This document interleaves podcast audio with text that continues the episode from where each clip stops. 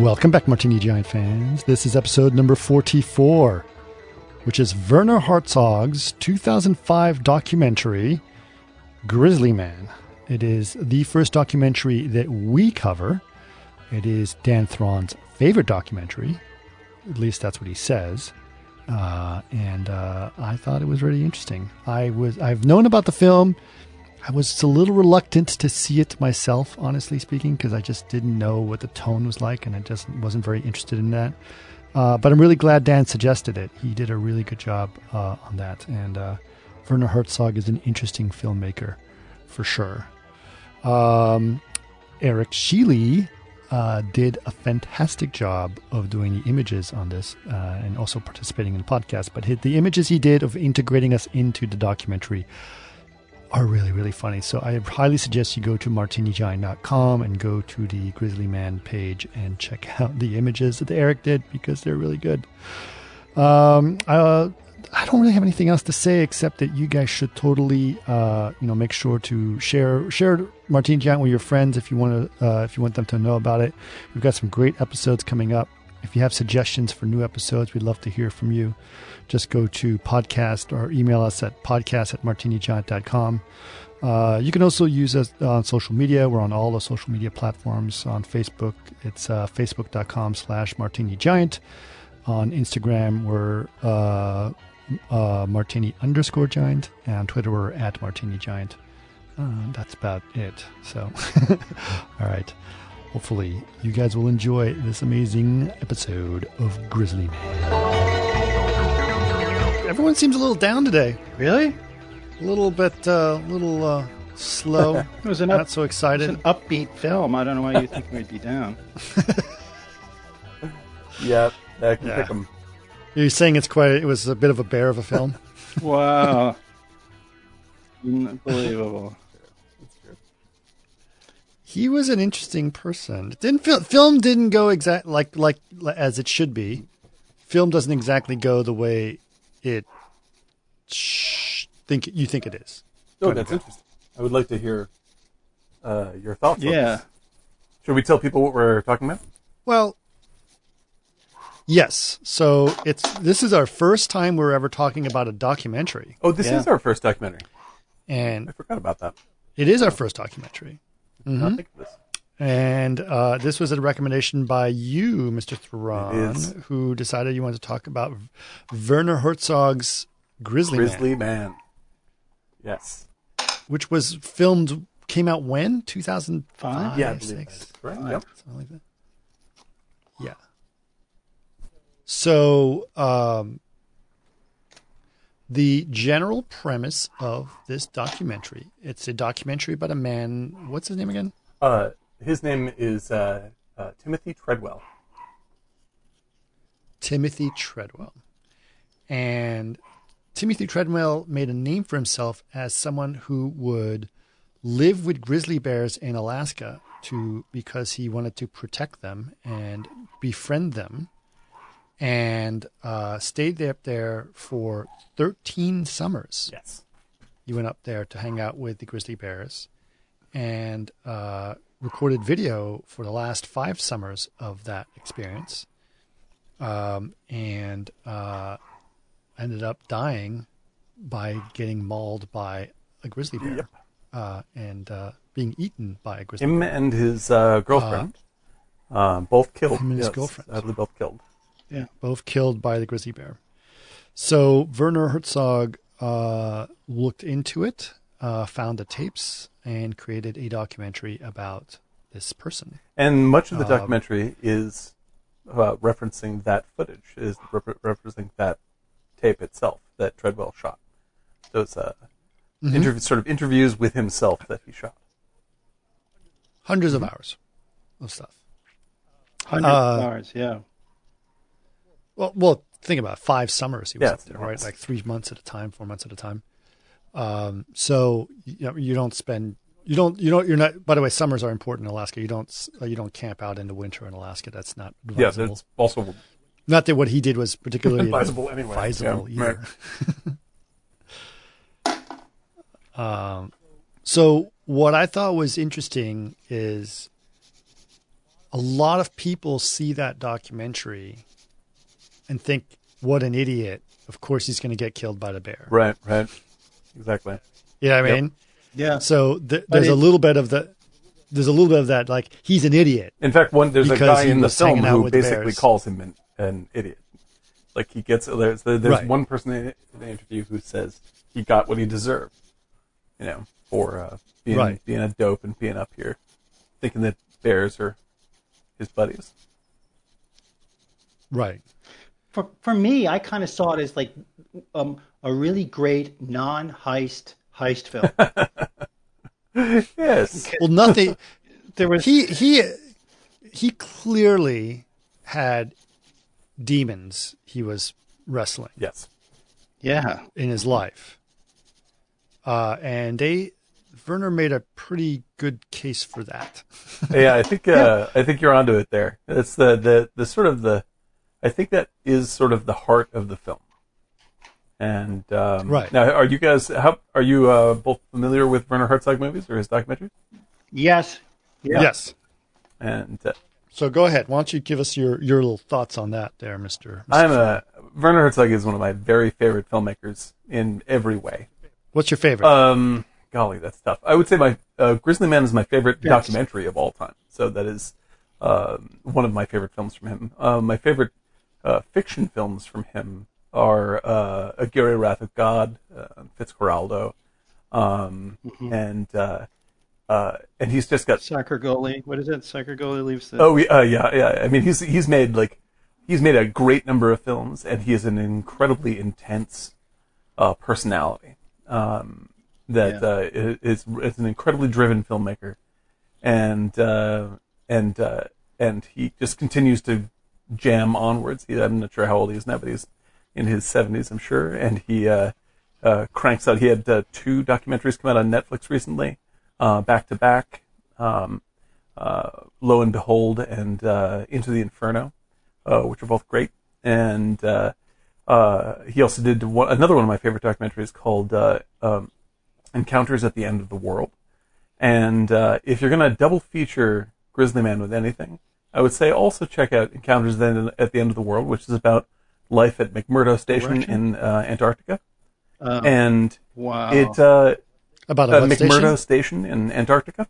And uh, What's a McMurdo? that is a place. Uh, McMurdo is a uh, is like the major science town in Antarctica, Got it. and uh, and uh, the study he he just sort of it's not a documentary about Antarctica itself. It's a documentary about the people who go to Antarctica and uh, Isolation. isolationists. And so the uh, so it has strong connections to Grizzly Man uh, and sort of how, what he's approaching and how he's approaching it. And the thing. And the thing, of course. I'm, oh, I'm not wearing my thing T-shirt. I thought I was, but, uh, but yeah, no, I've, uh, like this guy, you, you could do. there's almost no uh, bad choice in picking a Werner Herzog film, but if we're gonna isolate one, I want to pick on Grizzly Man because it is such a uh, a strange bit of work uh, that applies in so many different ways outside of it just being the movie about the guy who got eaten by a bear. Uh, and uh, I, I, I'm interested to hear what you guys' uh, first impressions are if you haven't seen it. I had not Well- seen it before. Chris, you go though. You just I hadn't seen it before either. So you and I actually, uh, Eric and I were chatting on the phone yesterday evening about something else, and we said, "Have you seen Grizzly Man yet?" And I was like, "No, I'm going to watch it after this because yeah, me too." so I, I mean, I'd seen I'd seen documentary or I'd seen pre uh, trailers of it. I've seen I've heard about it. I'd never actually seen it before, so I was like, "Okay, well, let's do that." And uh, I was like, uh, you know, it's gonna story. It's it's going to be the story about some crazy man who did some really stupid things up in Alaska, and you're like, oh my god, whatever, what an idiot. It's not because he was very interesting in a lot of ways. Now he definitely made mistakes. Oh, without a doubt, yeah. right? I mean, Yeah. you really shouldn't. You really shouldn't get that close to animals. Yeah, and Herzog doesn't back off from that. Like, It's not Herzog advisable. doesn't think that what this guy did, uh, like, was well informed. Like he, I think that Herzog believes that Right. uh, that he was that the guy was slightly uh, well, he was definitely telling himself a story, and and that and I think Yes. that Yes. that in in Herzog's view, But he covers that aspect too. yeah. Yeah. Um, but that doesn't mean he doesn't name. respect him and find him really sort of um a beautiful subject and uh, and uh, and and prize and, and like sort of pr- prize open the nut of this guy's life uh, and what he was like, what led him there. I think. Yeah. Yeah. I I really liked it. I didn't see it as an idiot getting eaten. Uh, I didn't even see it as like, well, he basically went up there to, you know, basically commit suicide. I just there was something about him that society people who don't fit in. I thought that the best for me, the most telling part was um, a little bit with the parents, but more when he was talking and saying I wasn't gay Oh, yeah. or you know watch it. Yep.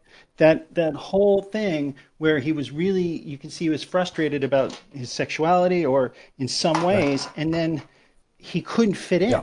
He didn't know if he was gay or straight. He just wanted to be loved, and modern society compartmentalizes so much Mm-hmm. that you know you can. He is no different uh, than a guy who goes to rob a convenience store because his wife left him and he's got nothing. Yeah, right. And it's like what I was saying, like it's a non-heist heist film because Right. those I love those because it shows characters who have nothing left, nothing Yeah. left. And Well, I think it was interesting.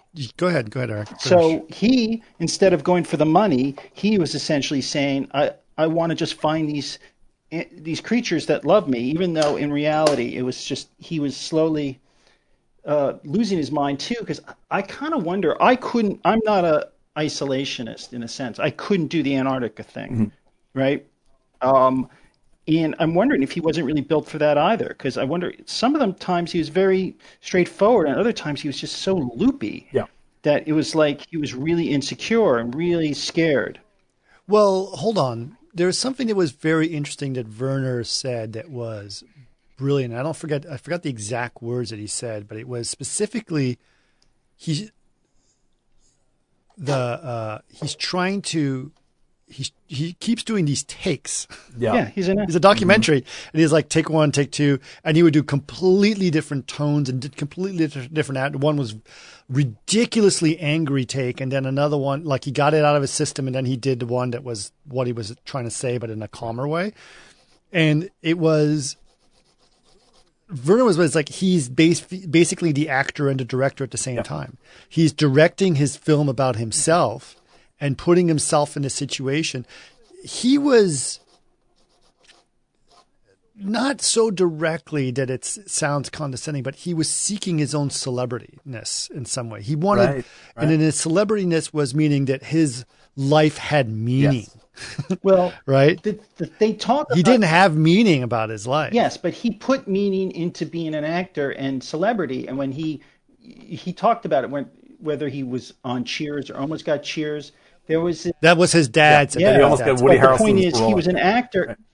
Yeah, and he just was an actor who, you know, he was trying to give himself value in his life, and he's using a tool set that he knows, which is, you know, acting and, and performing and doing that. But it's really, um, I don't know. It's it's it was very sad commentary on on because there's people who don't fit in and. Um, people who make mistakes and maybe they don't fit in and they're frustrated and they're and it's you know they do things like drive a car in, off a bridge right? How crazy is that guy? Well what drove him to it right? This guy you know took control of an airplane and crashed it into the ground blah blah blah. I mean it was, it was a very sad film because we somehow document these lives. And I know what Werner Herzog was doing, and um, I didn't think he was too judgmental. You know, yeah, I think He he's very go. empathic. I think he's like he's Yeah, incredibly and- empathic to this dude, and I think he feels a connection with him that's uh, that's very real. And Yeah, and the the way he basically said to destroy this, that was very important scene Oh, for me incredible. because it was uh, to describe Yeah, for the because it really this, is- uh, there, there's no um, so uh, uh, uh, Amie Huguenard and um, uh, and Timothy, Timothy. Um, uh, you know, were uh, were killed in their like attacked in their tent and killed. Um, they uh, someone had the presence of mind to turn on the video recorder that he filmed everything with.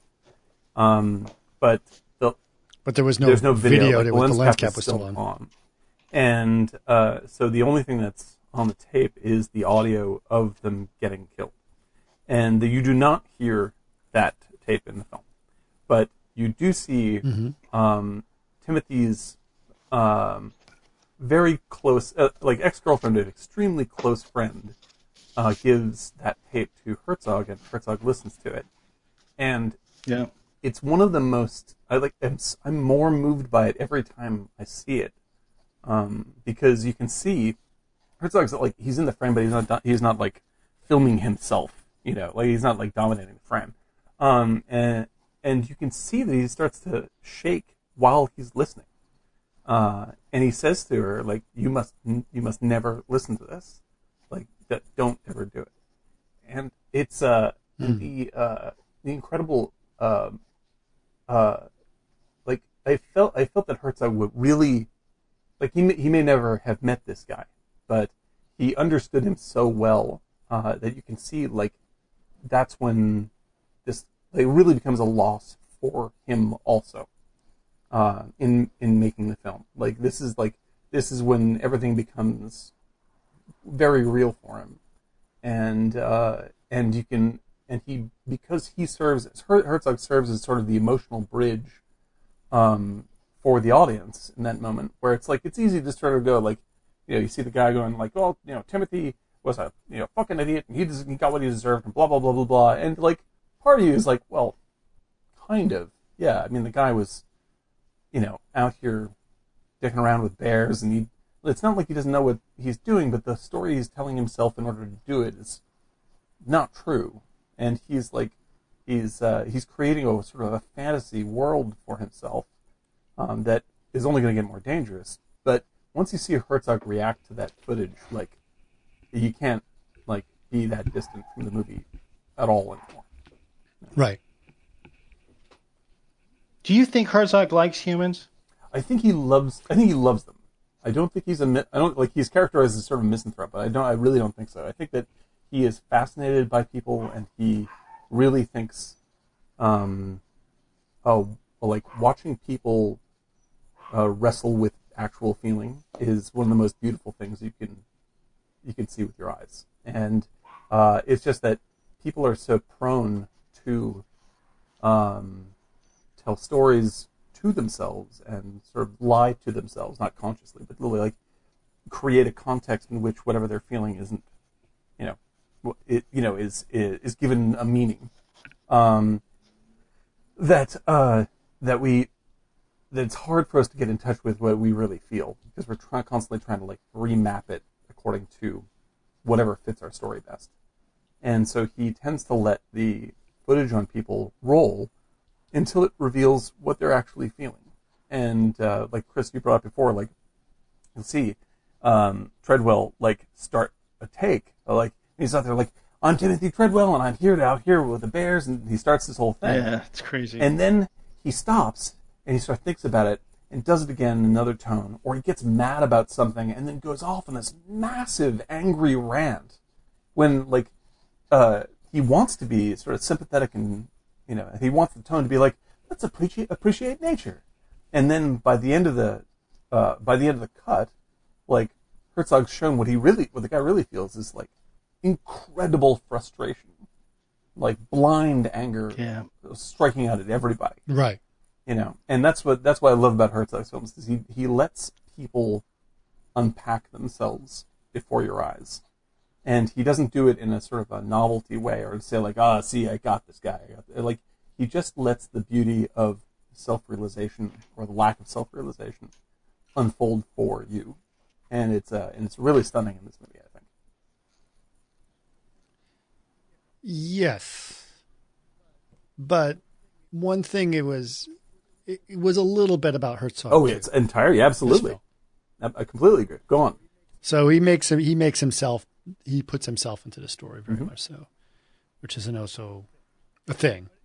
but there was there was so many interesting takes on it, like that we're realizing, you know, specifically you you you, you go into this and it's like if someone says what's the film Grizzly Man, it's like oh, it's a story about a guy who was up with the bears and he got killed by the bears, and I was like, okay. And you're going to think, what an idiot! You shouldn't be with bears because we—that's what we're told. We're told we shouldn't be with bears for that very reason. They're massively Yeah. violent and uh, and uh, and just you're you're it's a gamble, right? The fact is, he was up there with the bears, living right next to them for 13 summers. But the other thing that they don't talk about too much, He knew them. he was trying to unionize the bear colony, and that, Yeah. that's really what That's like in the end, You know, it's Yeah. like it's the Jimmy Hoffa Can't story. yeah, only with bears. especially those those those are those Yeah. are hillbilly right. bears, They're and they are voted. yeah. They are Trump voters so the now- whole way. voters. There's fuck unions is the way they think, and Fuck you unions, cross that right. line, and you're going to right. pay for And it. now He did. Treadwell It is just buried in the uh, you know the uh, 50 yard line at the Giant Stadium. He is in a casino up in Anchorage. Yeah, yeah. But Speaking of which, the thing that was really like ridiculous was the hate mail that they got Oh, from the guys. incredible. Like the the those guys got what the fucking they deserve. They should get a bunch of grizzly bears and release them on all those libtard Yeah. Dems on the Berkeley campus. it's like wow. and this is the this is I think you're like you're getting at the heart of the movie for me. This movie is not about bears. Uh, This movie is about um, projection. It's about uh, how we Yes. tell ourselves stories and how we project other stories that we need to feel onto other people and or onto Right. bears for that matter. Like Her- Herzog's Right. pretty straightforward about like you know he's like he's watching the videos of the bears and Her- Herzog's like you know Timothy Treadwell thought that these were his friends and they're caring and they all had like um, a special inner life of the bears that you know like they're really trying to connect to humans Oh, chocolate. yeah uh, chocolate. and uh, and her and Well, and hold Herzog on. He knew. He knew. well, Herzog says He knew how well, dangerous no, they no, were. like that's the thing. Is like it's not that Timothy Treadwell doesn't know how dangerous bears are, but he is constantly making up stories about like, oh, you know, like, oh, that's chocolate and chocolate's like this, and he's like blah blah, and that's how he feels about me and such and so, and I'm here to save the bears, and he's in a protected wildlife enclave. He's not saving bears at all. Like it's just not true. Like none, none of what he none of what he he says he believes he is doing is what he's actually doing there. he never did anything that he was like. You know, he's not protecting them from No, poachers. none of that is actually else. happening. They ne- poachers never Yeah, went he up. believes that that's happening. Right. Like I believe, I think he believes that. Like Sure. he's told himself that story of him as a hero, himself as a hero, so thoroughly, and that the bears are actually his friends, and he's protecting Right. them. He's a great protector. He keeps on saying that I'm the I'm the I'm the noble warrior and the great protector, right? But uh, from Herzog's point of view, the bears are like you know, oh, like he, Herzog says something like, when I look into the bear's eyes, I see nothing but you know dumb animal, you know, need for food. Like that's all it is. Like there's no there's no special inner Right. world that they're trying to. There's no there's no empathy. empathy. They like they just look at you as Right, a, there's no yeah, bond. exactly. And that's an entirely hallucinatory. Like that's an entirely made up experience that Treadwell himself needed to feel. Like you brought up Eric. Like there's a community that he lacked in his life that he was constantly searching for, and he felt that lack Yeah. Right. because, like, I and I agree with you. I think that He got it. He got it more from the foxes. yeah, exactly, exactly. Like he has this whole story with the foxes, and when the fox steals his hat, he's like, "God damn it, give me back my hat!" Like the the fox is even knows what is going on at all, right? Uh, but like I believe I agree with you, Eric. I think that like he, the guy was clearly struggling with his sexuality and um and doesn't. I mean, like you know whether he was gay or bi or straight or whatever it was, like he came from a family or in a situation that didn't allow for that to be like uh, acceptable or um, uh, in some way was made hugely uncomfortable. I don't know his parents, but I mean, like you know, like I don't think they see, come off as bad people in the film, but like he definitely came from a situation that made him feel uh, alone, and uh, Well, he was definitely not. Yeah, he was not. He he he was. His parents seemed like he was a nice kid, but we have no we just no, no understanding of who yeah, he exactly. was as a person. And I mean, they obviously love him, and they couldn't they couldn't bond or connect with and, him at and all. like they So. that he in all the ancillary stories that are told about Treadwell and his life and his friends and all this, like this is a guy that's desperately searching for real communication and human contact, right? And He was also an he's a alcoholic. massive right? alcoholic, right? And uh, Massive, yeah, drugs, drugs, too, right? He was uh, homeless for a while, all this stuff. And he has this honest, real passion that he wants to communicate, um, but he is unable to communicate it. And uh, and so he finds himself up in Alaska uh, and projecting his needs onto these animals as if the animals need him to be there, you know, and like oh, essentially imagining that uh, thank God you're here, Timmy. Otherwise, we're, we'd be dead if not for you. You know, we need you so much, which is Right. his fantasy. You know, and it's you know, and, and the thing is, I mean, he, he's, he's obviously enough of an outdoorsman to survive there, and like he's living with the bears, and he lived there for as you know many summers. But um, uh, but this guy is when like the thing that really struck me this time in watching it was here's this guy. The movie opens up with him talking to the camera, right? And he's try, he's trying to describe himself like I'm a, I'm a you know I'm a, I'm a proud warrior. I'm here to save the bears. And he's talking to the camera and resetting and talking to the camera. And I kept on thinking, like this footage isn't going to anyone. Like it's he sometimes plays it in schools when he can get you know like he gets he convinces the school to let him talk. But who's he performing for? Like who is this like who is that for what he is doing? You know? Because it's not for the it's not for the bears. There is no actual audience. It's for an imaginary group of people that is listening to him. And this is when I watched it. I was like, Yeah. this does, this isn't about bears. This is about us. And when we talk about stuff like, you know, the difference between how we present ourselves on Twitter or Facebook versus our actual interior life and how we project onto others, you know, or the stories we need them to act out or the villains we need them to be. Uh, or the good guys that were that Right. we're there to, like the, here's the people that I'm here to save and I'm really a good person. I was just like every time I watched him talk to the camera, I was like, we're all doing this now. Like this is this is where we're at, and uh, and it's a really lonely, heartbreaking place because ultimately, you're putting on a show. Like he's putting on a character. He designed a character for himself that isn't himself. Like he's like posing like a ninja warrior, and he uses a you know like a this commanding voice, you know, uh, and it's not him. And I don't think he knew who he was by the end. And uh, I was really very affected by it, not because like of the story of the bears or or even his personal death, but I was just like, there's something in this thing that is talking that is more profound now than even when it came out. right. It's, It was. uh Go ahead, Eric. Uh, You- uh, d- uh, yeah. Yeah, I think you know you, you definitely are hitting all the, you know, I sound corporate, but yeah, you're hitting all the spots there, Dan. Um, but I definitely take a thirty thousand foot view of this, and let's let the good ideas trickle to the top. Um, but I think, for me, it was sad. The sadness was that how frayed he was as a person Yes. and how there was a loneliness, um, you know. And I, I say I said it earlier. He's like it was a heist film. There was a desperation in him to achieve something, and the tool set he knew was you know performing, Yep. and he's up there, and it was that was the sadness of it. And I actually though at the end, I think those scenes where it's like yeah, the body goes into this met, you know the the coroner, the body Oh, goes into coroner. this casket, and Yeah. All those just show The corner looks like a character out Well, of and, yeah, the cor- Yeah, the- but it's like and the coroner is hold on, performing all also. those guys are just basically, yeah, yeah, the corner is a the corner is is an Yeah, actor. it's like it's almost a you know, yeah. The the one scene that really got me though is when they sh- that guy in the museum who looked um, Mongolian. Uh, he was like, yeah, they chopped the hand off one of the the exhibition's Oh, yeah, yeah. uh, paws, Yep. And it's just like it was saying what idiots humans are or people are.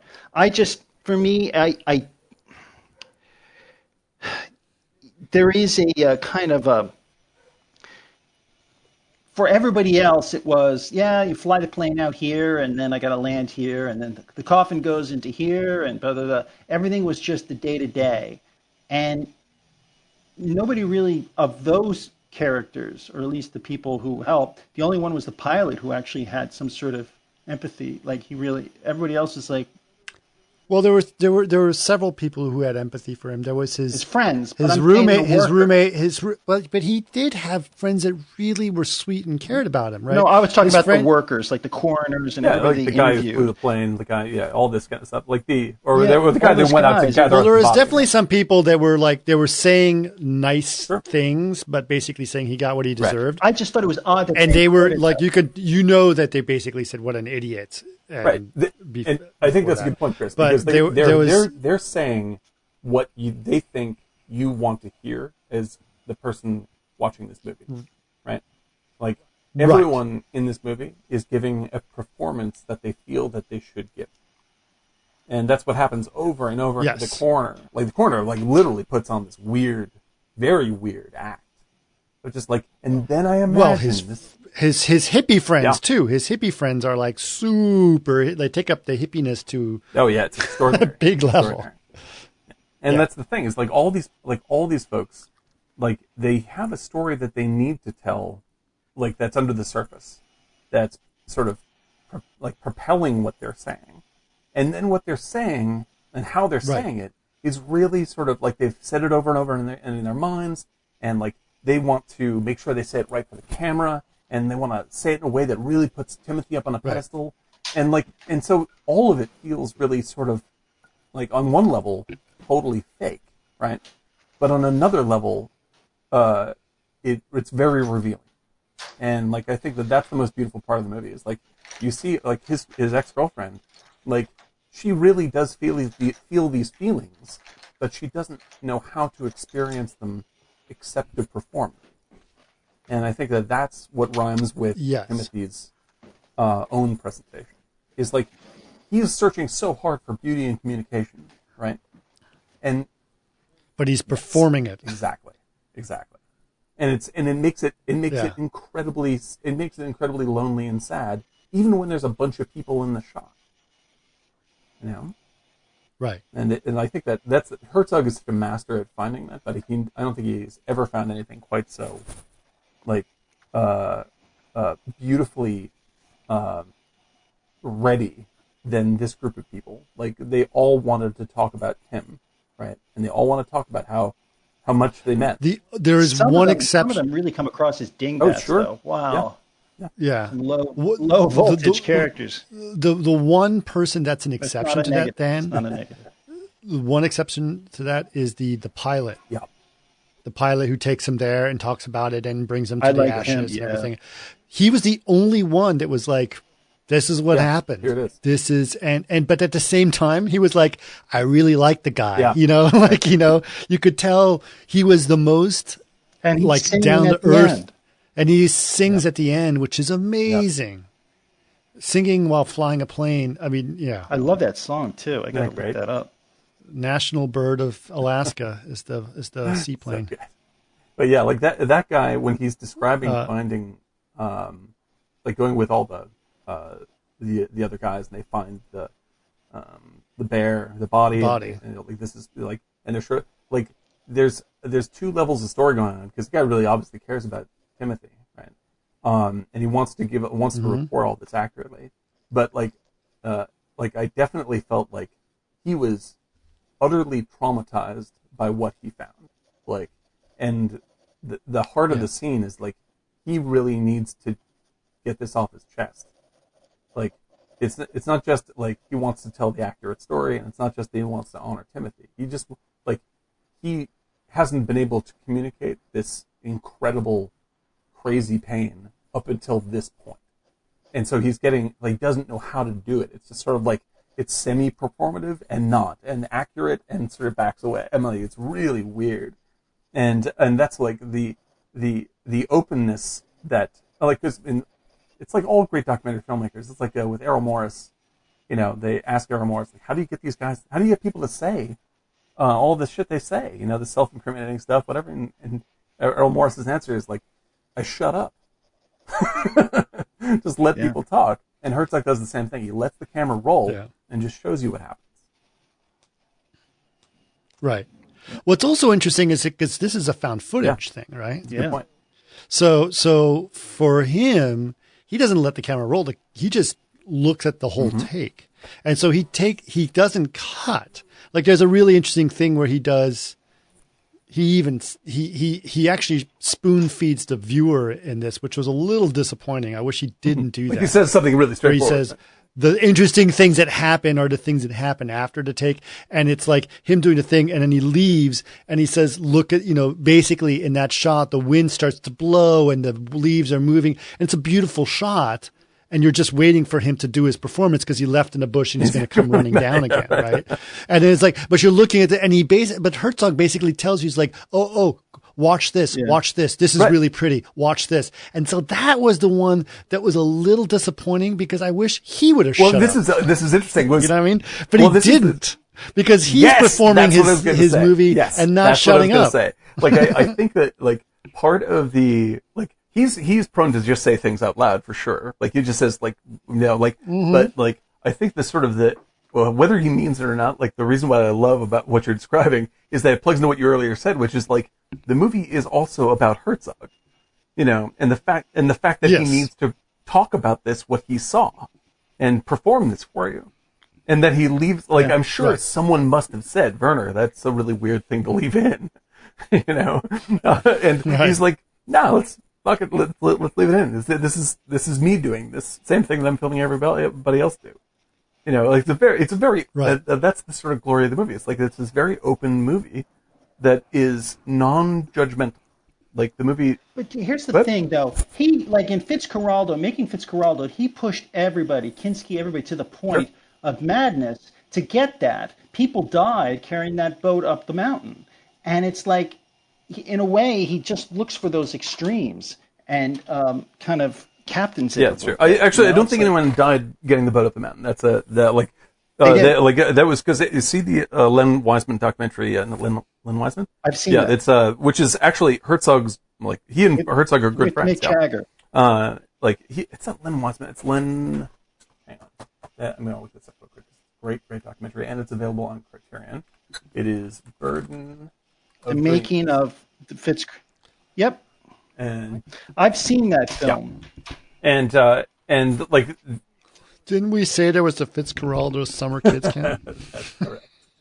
That was your Blank. invention, Sorry, Les Blank. I was saying Les Wiseman, who I think directed the Underworld movies, not the same guy. Um, but yeah, uh, Les Blank documentaries are also fantastic. He and Herzog go way up, uh, went way on back, and uh, and uh, if you get a chance, see Burden of Dreams, make making Fitzcarraldo because it is That's it it. is equally It is yeah, it's a brilliant movie. It's very like, you know, like I, I totally agree with you. Eric. Like, I mean, this dude, like, he wants to put himself and everyone else under major pressure so that there is revelation, right?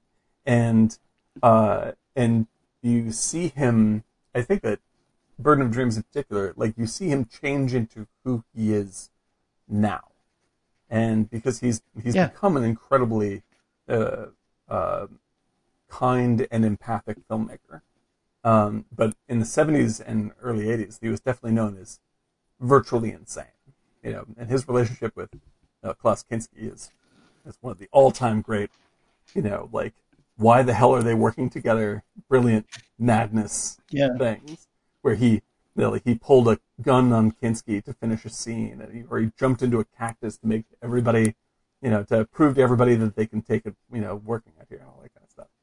But he- he's he is a uh, now that he's an old guy, uh, and still is driven, but twice as gentle. He is he is an incredibly fascinating personality to me.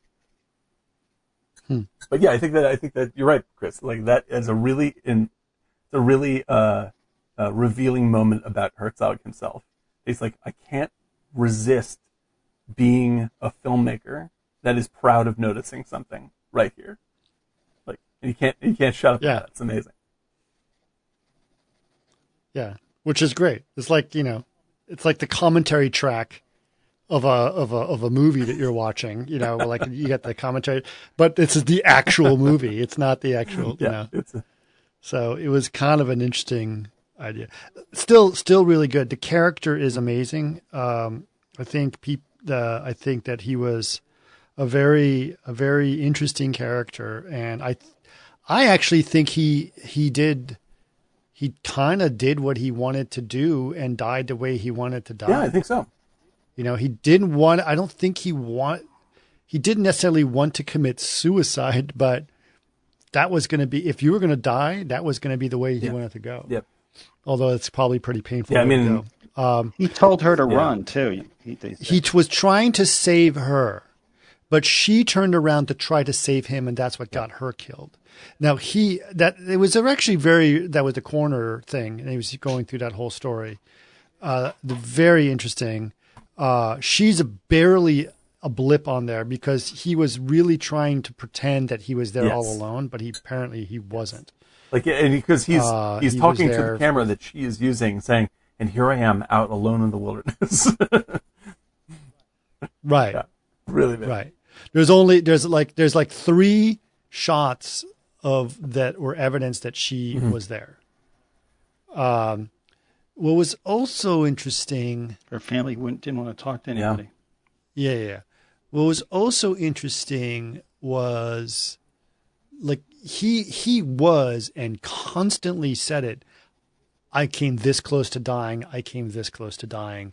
Those are dangerous bears. Those are like he says it. He knows Sure. the danger he's in, and and he is right. And I think to him that's part of the drama, right? It's not like he's like these are my friends. They would Oh yeah, no, hurt he, he doesn't he doesn't have any illusions about the fact that they're bears. Like they like he is definitely No, no, no, no, no. In fact, he even knows that they will eat their own because they eat their own children out of desperation because they couldn't get any food from the salmon, right? So they they they killed and ate their own kids in order to survive. So he's definitely the next available thing. exactly. Right. Especially when you see that one skinny bear, like you're like, dude, that Yeah. That is not a good bear to be around. that is a hungry bear. Yeah. very very hungry bear. That is a hungry bear, and it's about to go into. It needs to get to hibernation, so you're fucked, you know. And that is not a good thing to to be around. Yeah, for sure, for sure. And the the thing is, like you know, it was also interesting because I went to, I was in Minnesota, uh, and I went to a bear sanctuary, believe it or not.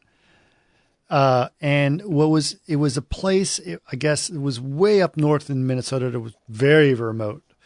Uh, and I guess it was some guy who had a log cabin up there, and he, uh, this is a long time ago, he started taming the bears or feeding the bears. Now these are black bears; these aren't grizzly bears, right?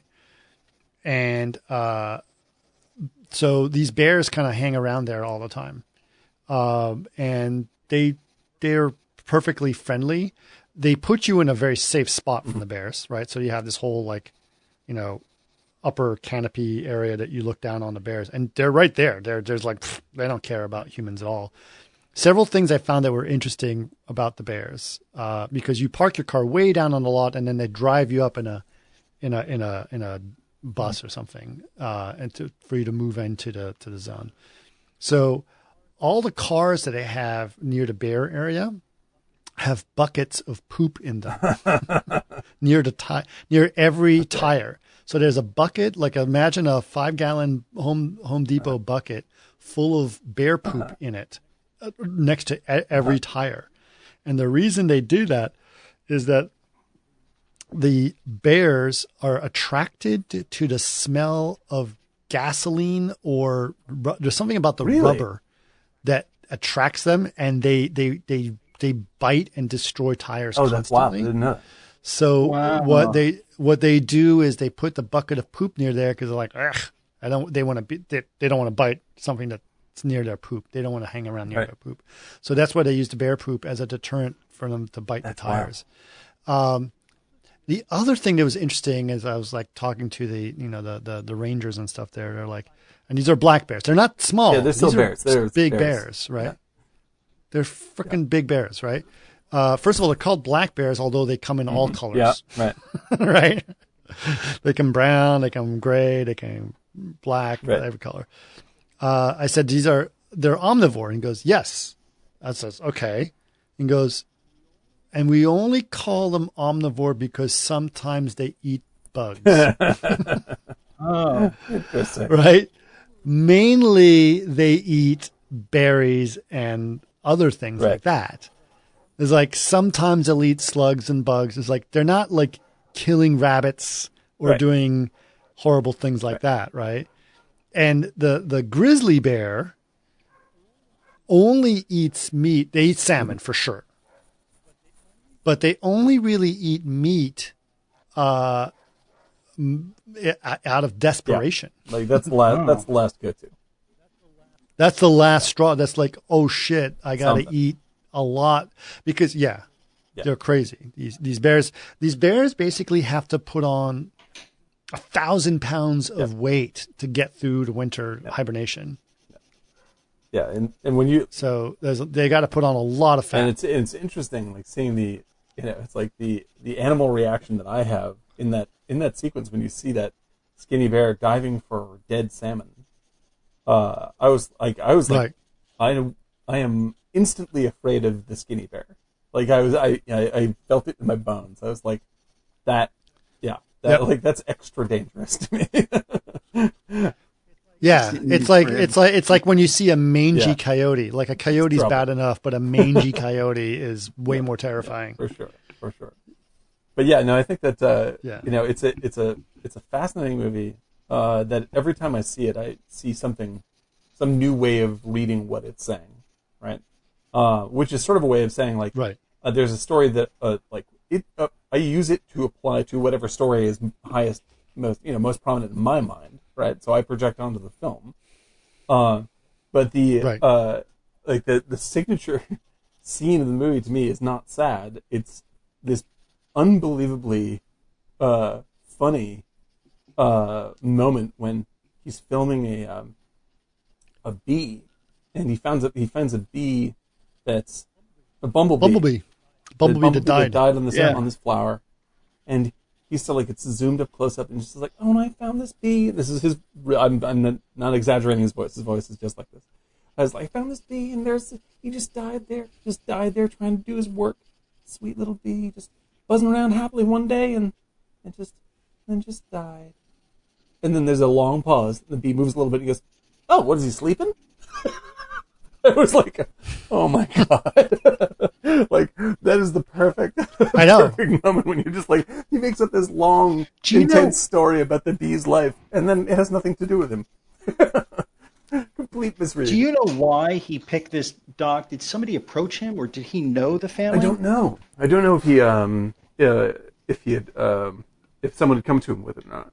Um, I'll be, I'll, Yeah, I'll be right back, guys. But yeah, keep talking, keep talking, because I got a question. I got a question Sure. about this too. But uh, yeah, I'm not sure of the history of that, but uh, How many times have you seen it? Uh, uh, I have no idea. I watch this one a lot. This one comes up uh, at least a couple of times a year for me since it came out. so what did you get out of it on this thing? Uh, mainly, the movie just becomes more sort of uh, uh, uh, more abs- sort of a, a, uh, uh, an abstraction about loneliness, and uh, Yeah. and and and for me in particular, like I said before, it's like the you know there's a it it really unlike when it came out because it came out so long ago. Like there's no such thing as real social media when it came out. Um, but uh, but I identified um, uh, in this like in this moment today via the way we interact uh, with social media and also our current situation of just being stuck you know alone inside all the time. And uh, and I think that there's a there's a weird um, I feel that people are going through sort of a weird breakdown from having to do this. You know not in an intense way not in a going crazy way but like when you're cooped up with yourself for a long time like it's hard to um, keep from eventually becoming yourself you know as much of a fucking act as you want to put on during the rest of the day or work or whatever it is and uh, and I really felt that pretty strongly watching this movie. I was like, this movie is about letting this guy um, ultimately, re- you know, slowly reveal who he is to the audience, and uh, and for the audience to go like, it's cool to be you, man. Like, like it's like you don't have to be so so you don't have to make up a whole landscape for your to, to live in the way that you do. And uh, and I think the tragedy of the movie is like that only in the very end does he attain any sort of real sense of uh, actual connection with who he is. Um, and uh, and it, He's very comfortable with himself towards the end of the like film. He, it's and it's really is, and Herzog brings it up. Like there's, he has a weird sense of what is going on, and it's weird that like there's no magical thinking to it. Like I, I think that he was aware that it was just like you know like his time eventually is going to run out. Like the luck with the Bears is going to run out, or he's not going to be able to do this anymore. And there's this sort of like a a richer, more thoughtful uh, sense of it ending in the last few things that he records. And uh, the the bit when um, Herzog's like, you know, like here he is talking about it, but he seems he wants to close it up, but he seems unwilling to leave the frame. You know, and it's true. Like the guy's hesitating uh, from leaving, and it's very very poignant. Whether or not it's real, it's the story in my mind when I watch it, and it's my projection of those same emotions that I know that Treadwell seems to be feeling and that's what connects me to him, and ultimately makes this a very beautiful and uh, and uh, and moving film about someone at the top of the game you think is a moron. You know, not a moron, but I mean, like, what the fuck is he doing? Like messing around with bears? Is a bad idea. You know, and uh, and I think that it, it, there's another there's a connection, another uh, favorite book, and a pretty good movie, but a great great book that I read called. Um, uh, is it?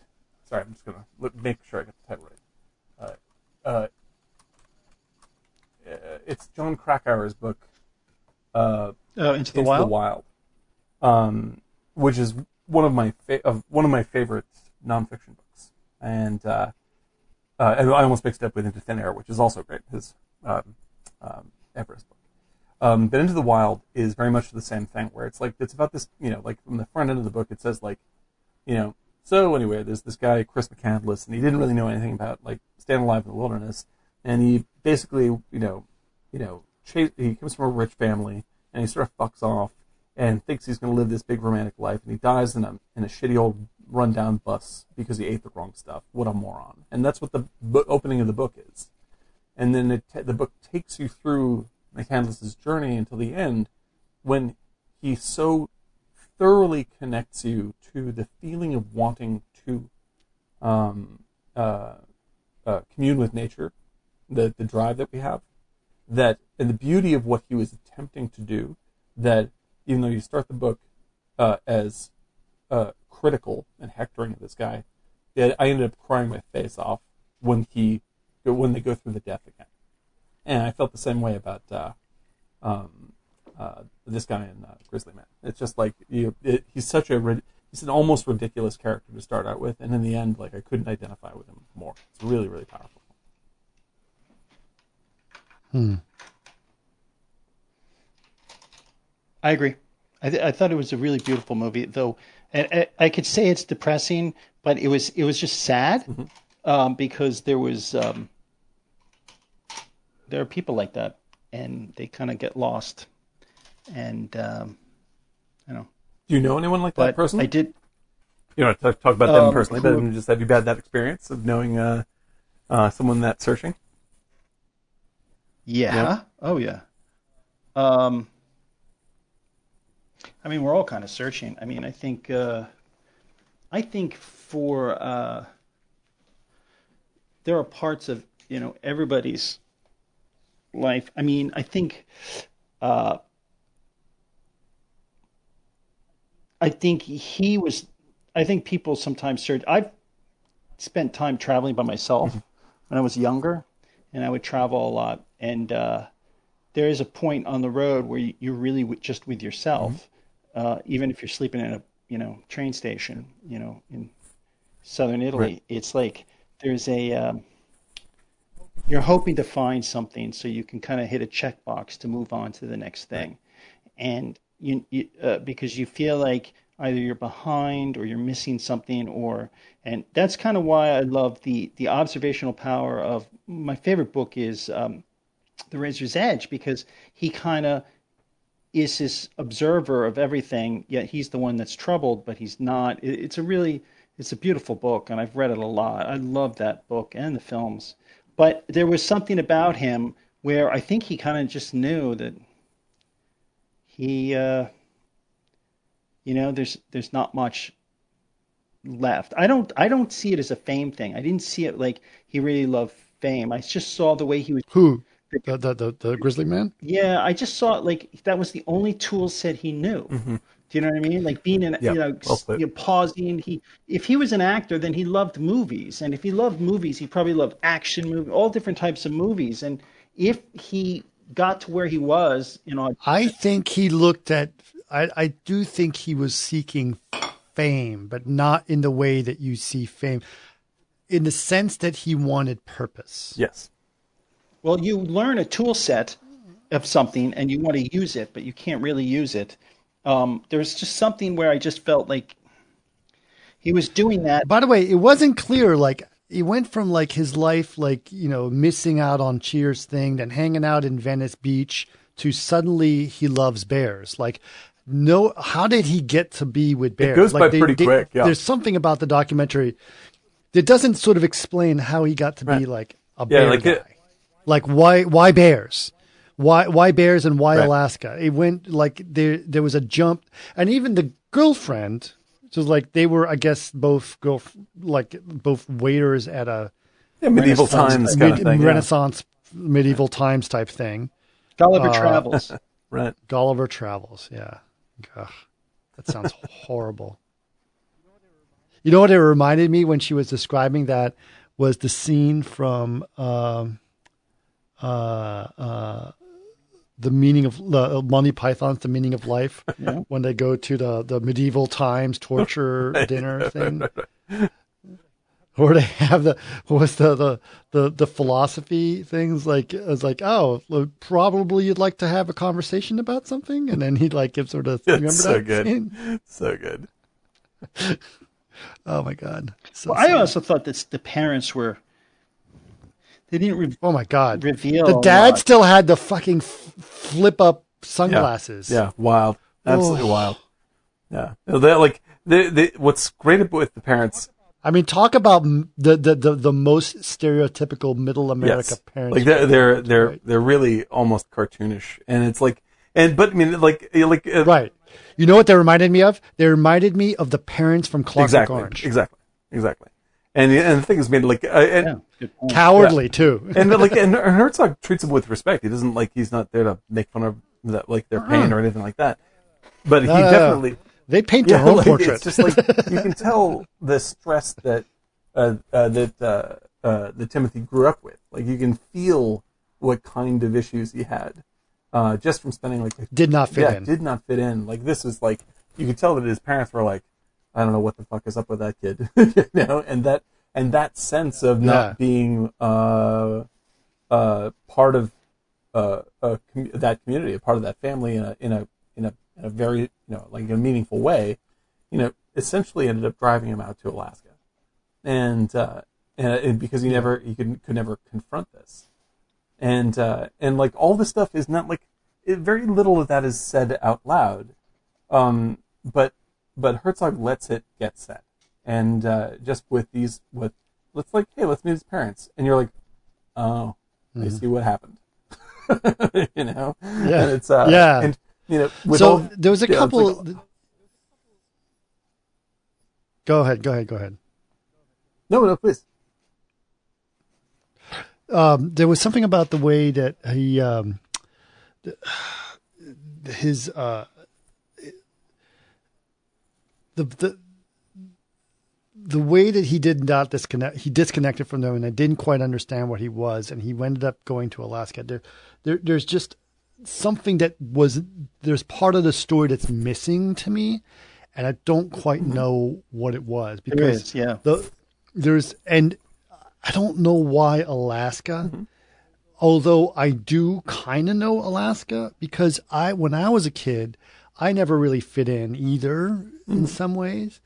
And somehow ironically, I think I remember as a kid, I said I want to move to Alaska. Like I actually said that. Now, I wasn't like trying to commune with bears or whatever. I just thought it'd be Right. cool, right? And and and still to this day, you know, so I, I take I I I don't fly anymore, obviously because of COVID, but still to this day, I get on a plane and I'm flying uh, over, you know, from from California to to mostly fly Lufthansa, so I'm mostly going to Germany. So most of the time I go up and around, you know, close to the North Pole or just just north of Iceland is because of the arc of the the the, the planet, the the way to travel, and so you end up flying through northern uh, uh, Canada and Hudson Bay area, right? Yeah. And you look down if you have a window seat you have a window seat and you look down at although they don't like you to open their windows that much anymore but you look down and you see what uh, you know uh, it looks like. And it's just a sea of snow and trees and nothing up there just for hours Yeah. hours, million miles. And a, hours of flying and, a, and I'm and like, like, I'm like, ramen place, but other than that, it's yeah, but exactly. And then you're like, it's just a sea of snow and and and nothingness and and trees, and you're you're like, what would it be like if I was just dropped right there? I mean, It'd be beautiful, and then I would be dead after yeah, that. I mean, it's it is You know? it's Yeah. gigantic. I mean, it, like Alaska is about the size of I don't know one sixth of the entire United States. Like it's it's unbelievably huge. It's bigger than like it's Texas plus huge, plus. yeah. You know? And there's almost it's the largest state It is the like, union. it's like I think it's like almost twice the volume of Texas, and uh, and it is so uh, it is so uh, almost completely unpopulated that uh, I don't think it's possible for us to I think it's not the least dense state, though. I think Wyoming is the least the dense. least yes, dense I think you might be right. That's true. Uh, but it's like the the what it represents as like getting away from it all, like is almost unimaginable. like it is an entire, it's virtually an entire continent to itself, and uh, and and that's Right. that's that. Know, and uh, and so I think that it produces a fantasy in people's minds of like this is like I'm sick of society, so I'm going to go throw fish in Alaska, right? And then when you get there, it's an entirely different place. Like it's uh like you can't prepare Right. yourself for that world. I think, and uh, and I think that What was the what was the movie that that that uh, um, what's his name? the Russian village. No, no, no, no, no, no, no. I mean, Uh, the one where they go to that remote Russian town. who's the? who you faded out there. Wait. Oh my god, I'm completely name blanking. Uh, comedian uh, did uh, uh, uh, uh, Good Morning Vietnam. Uh, Robin Williams. Robin Williams. He did a movie in Alaska called Robin Insomnia. Insomniac. Insomnia. Robin Oh Williams. yeah, it's a yeah, it's a um a Christopher, a Christopher uh, do you remember that? Um, yeah, it's a Christopher Nolan movie. It's a remake of. A, Is it um, Chris Nolan? I didn't realize um, it was Chris Nolan. Yeah, yeah. It's uh, Al Pacino and uh, and Robin Williams, and uh, it's a pretty good movie. It's a remake of a um uh I believe a Norwegian film um that's quite great uh, Okay. with uh, Stellan Skarsgård. I really really recommend the um the Okay. Stellan Skarsgård version. But yeah, yeah. Like, get Okay, but this the point being that that was I was um, listening to Mark Maron podcast with uh, Robin Williams, and this was right around the it's like he re-released. I think it was, I think this is where I heard it. But anyway, Mark Maron did a podcast uh, or released a podcast with Robin Williams that he did right after he died as a sort of a, a re-release to uh, to talk about Right. Robin Williams and mainly talk about how troubled he was, et cetera, et cetera, and how his struggles were dealing with things. But I think he mentioned how he was filming that. Robin Williams was filming Insomnia in Alaska, and ironically, even though he was sober, he ended up starting drinking ah. again in Alaska yeah, Yeah. that makes sense. That makes sense. because there was just like it just complete. He, the movie is about isolation and dealing with that Yes. problem, and he ended up being the victim of that movie. in itself. I, I think that like there's, I think above a, uh, a certain parallel north, like you automatically have to start drinking at some point. like, like you see that uh, in Antarctica, and you see that in in certain Yeah. seasons, like yeah, summer, like winter. By the time fall comes, by, by the time October comes around, the the, the yeah, coming off. And uh, I, I I can't blame them. it makes perfect sense to me, man. Right. Plus, I mean, you really do get that. Uh, you know, like the the seasonal depression disorder is, is very very real and hits people really hard, and they have to like actually sit in front of like light banks of um, uh, you know uh, uh, light that simulates lights that simulate sunlight, just so you don't get depressed. Like, Right. quite literally, very. The SAD, seasonal affective See, yeah, disorder thing. right. Yeah. Right. Uh, really, really. Uh, do you? Uh, what is the furthest north that you have traveled, Um, for me, it is or uh, actually stayed like a night um, at least? oh, not very far. Vancouver, Vancouver's the furthest north. Okay. probably. How about you? I was in Iceland. That's up there. That's quite nice, right? Yeah. Iceland is nice. Iceland was great. It's Greenland. Uh, it's icy. Very interesting city. It's very green. Yeah, Greenland is actually. icy and Iceland Uh, is green. Yeah. Right. Uh, the, the the the the Iceland has a very interesting economy, although I'm sure it all changes. So their main economy had always been fishing, uh, cod fishing more specifically. As they say, in cod we trust. Right, of course. Uh, but they are um, there. It had uh, tourism had just surpassed that. Now, keep in mind that the entire population of Iceland is like three hundred thousand total Yeah. for the whole country, um, and to the point where there is an app you can get for your phone in Iceland that you put all of your family information in on the app, and then when you meet someone in a bar, you can exchange information to find out how closely related Yeah. you are before you start Before things dating. go badly wrong. Yeah, Um, What? That makes sense. yeah, Small world. yeah. small, very small country. Um, so, but it, but what's also interesting is the cost of things in Iceland. So, everyone keeps telling you is like Iceland's very expensive, but so we we we bought things, you know, in Iceland, uh, uh, basically like our tickets and our hotel, and it was it wasn't too bad actually. I was like, oh, it's not going to be that bad. And then when you get there, you use uh, things are are generally okay until you start paying for food. Right. Food at restaurants are insane. Insane. There's pretty much lunch is like two hundred fifty dollars no matter what. It's ridiculous. For, for for for for four people, like my me and my two kids, like two two entrees, you know, t- uh, a couple, you know, uh, two glasses of wine, two cokes, and two burgers, two hundred dollars. Crazy. Yeah, have crazy. to ship everything into the country. I, my my kids at one point they were like they just wanted a like a you know we had a lot of interesting thing. We bas- basically they wanted four like what we got three hamburgers, two orders of French fries, and two cokes at like a quote unquote fast food place, right? That they wanted. They just wanted something quick, and I was like, fine, we'll do that. And it wasn't a McDonald's; it was something else that they had in Iceland. Fifty dollars. Unbelievable. Crazy, right? And it was it was like okay, okay, that's that's that's it. And then you start to realize like okay, there's and you look around Iceland, especially if you start driving, and was like there's no cows here. There's really no cows in Iceland. They have sheep. They have a lot of sheep. They have horses, beautiful horses. Icelandic horses are gorgeous. And they got fish. So if you're ordering anything that's seafood or lamb free. related, it's going to be cheaper. Not much cheaper, but definitely right. cheaper.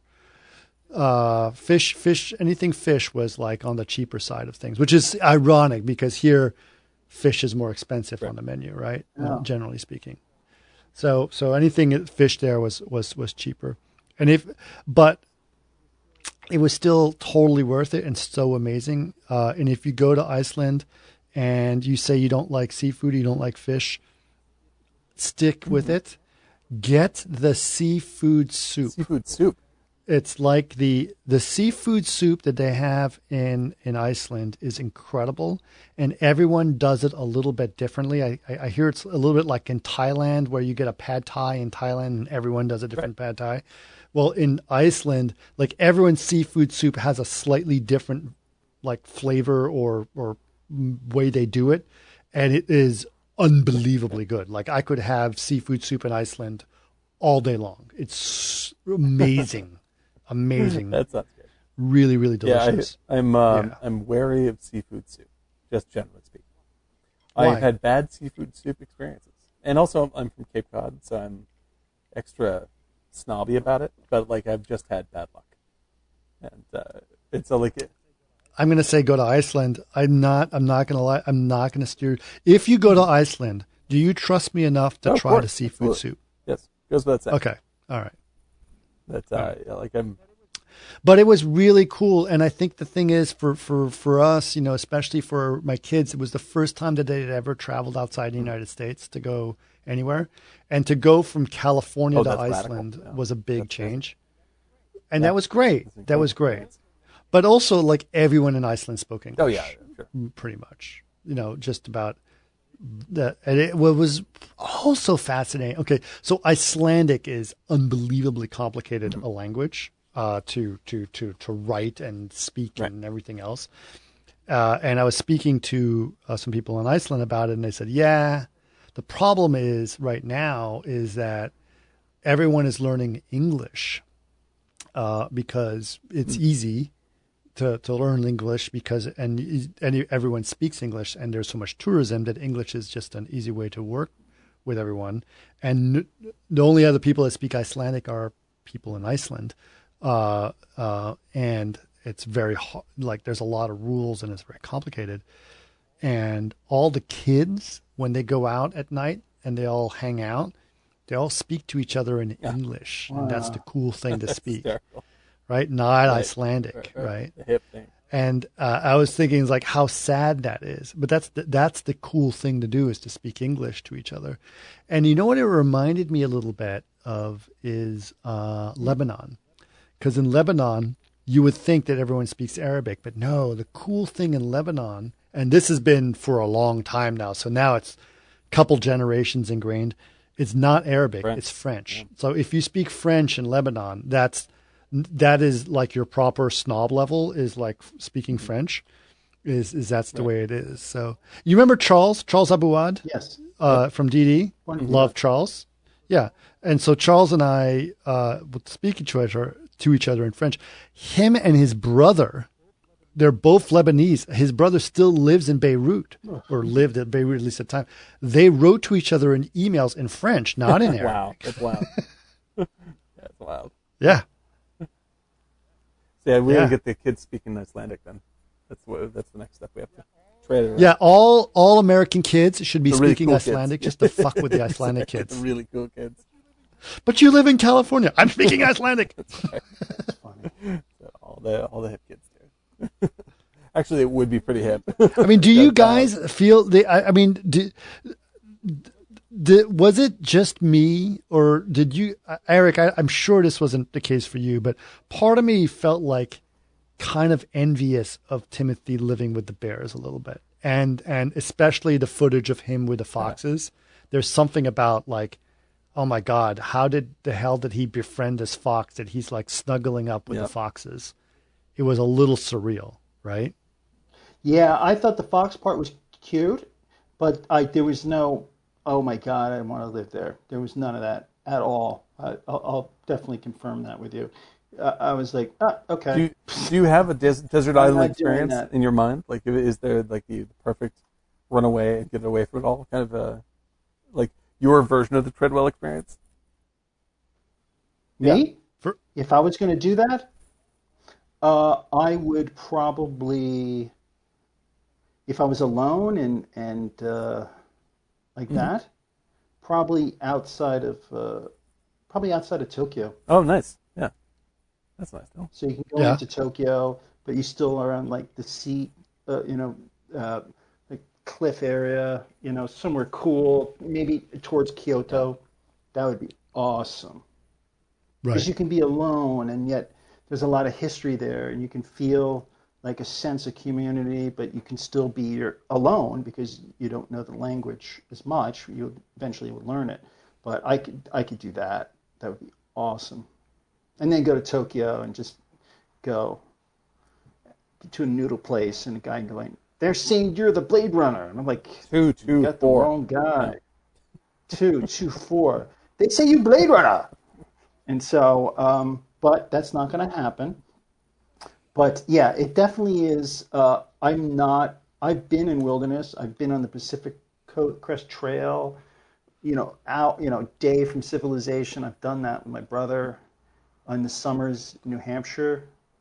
I've been about as north as past Nova Scotia. And uh, I. I'm not. Yeah, I'm not. Uh, you know, uh, I think I need to see some people Yeah. Or something, you know. And uh, but I do like isolation, but I like uh, city isolation, you Right. know. Like um, some of the best isolation that I've ever had was, um, Like right now. you That's a know, little too much. I A uh, little too real. was in. I went around uh, Sicily with a motorcycle. It was awesome, Oh, that's nice. you know. Right. Yeah, that must be. I was in 1990. I met this English girl. We went around, and I just had long hair, and it was just like I didn't talk to any. We just hung out by ourselves. Got little places by the water. It's awesome.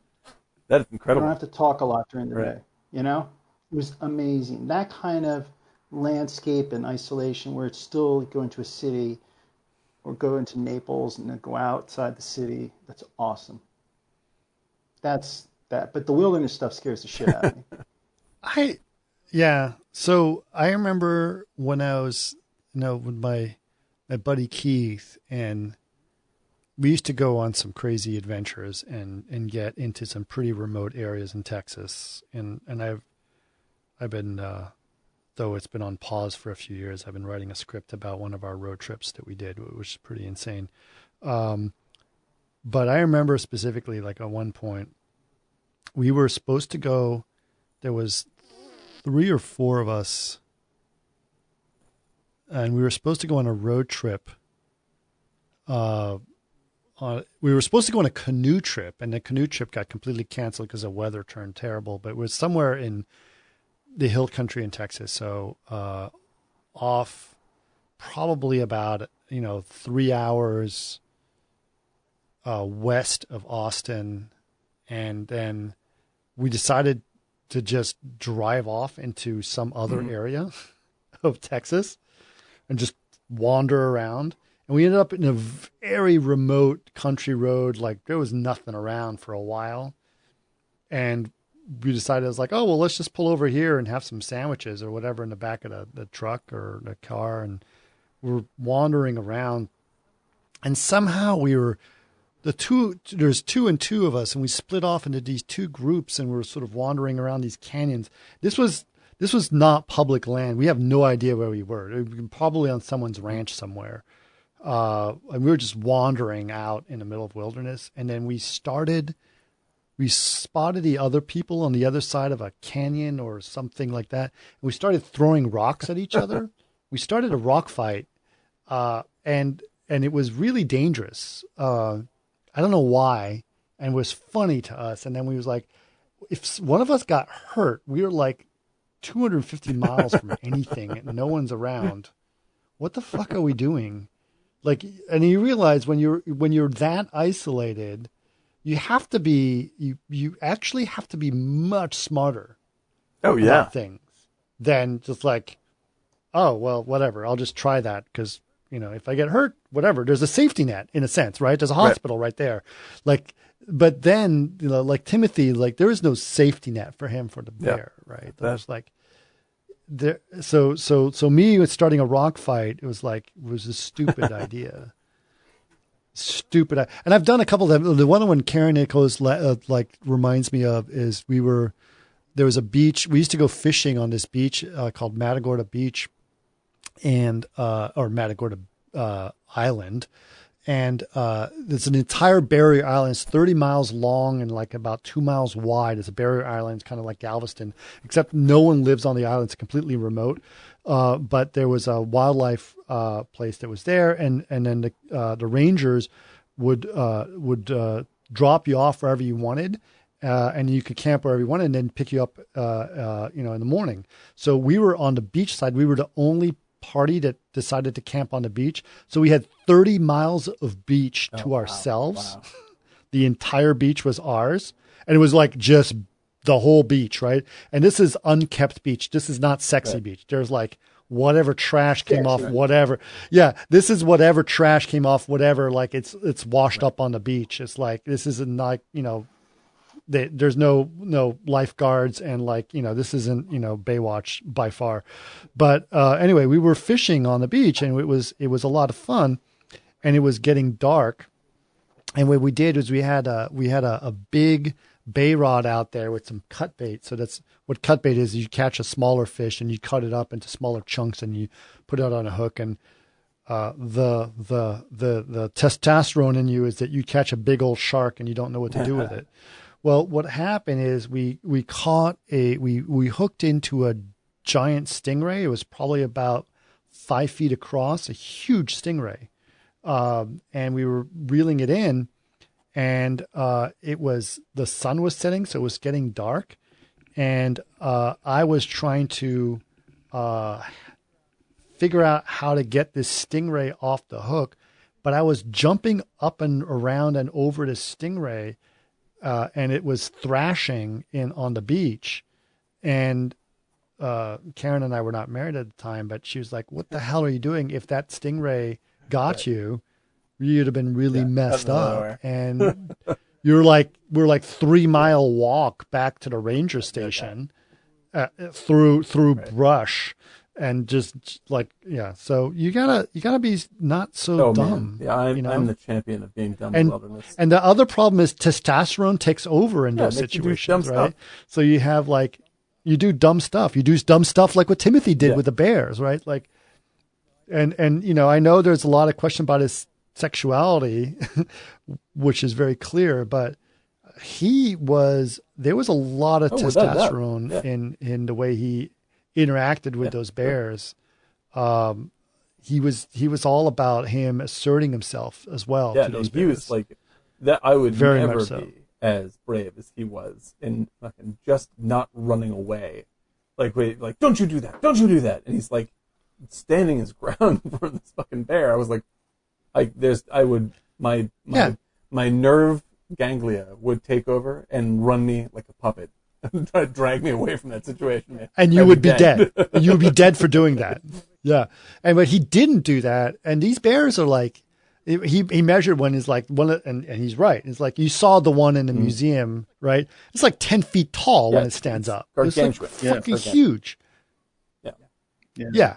Yeah. The, the, the or the one that scratches big bears. scratching his like he's filming one at a distance that's like scratching his back yeah, yeah, that's the one he says. Like, look how tall he is. Bear. He's a big bear, and you're like, that is a really big bear. Like that is a gigantic bear. That is like a monster. That was like a monster movie bear. That was so strange that when he would talk to them. Oh, I know. Yeah, like that's yeah. the that is the fa- that is the absolutely fa- fascinating part of this movie is like he certainly created in his mind characters for these bears in in in well, yeah, exactly. Like, like the, he had uh, he had worked out all their interactions as as a as a human style story for him to be a part of something for him that something that he could connect with Sorry. and protect. You know? And and uh, right. uh, and I think that like like I think there's something you know beautiful in that, but sad in that. And uh, and uh, for Herzog to sort of identify like you know, this guy is, you know, traveled literally out of the middle of nowhere in order to uh, uh, try to find a family to be a part of. You know, uh, and the family that he is a part of is is sort of an illusion. And uh, and then and uh, Right. And he says that very clearly at the end of the documentary. Like this bear, look at the look at the the the lifelessness in the eyes Oh of yeah. the bear. I mean, like, have you ever heard uh, Herzog do his uh, like he, what he said about chickens? Like, uh, hang on, I gotta No. quote. It's so so very perfect. Like Herzog for some reason hates hates chickens. and uh, let's see, Herzog chicken quote. Let's see. And he he said this about uh, about chickens. He says, "You look into the eyes of a chicken, and you'll see real stupidity. It's the kind of bottomless stupidity, a fiendish stupidity.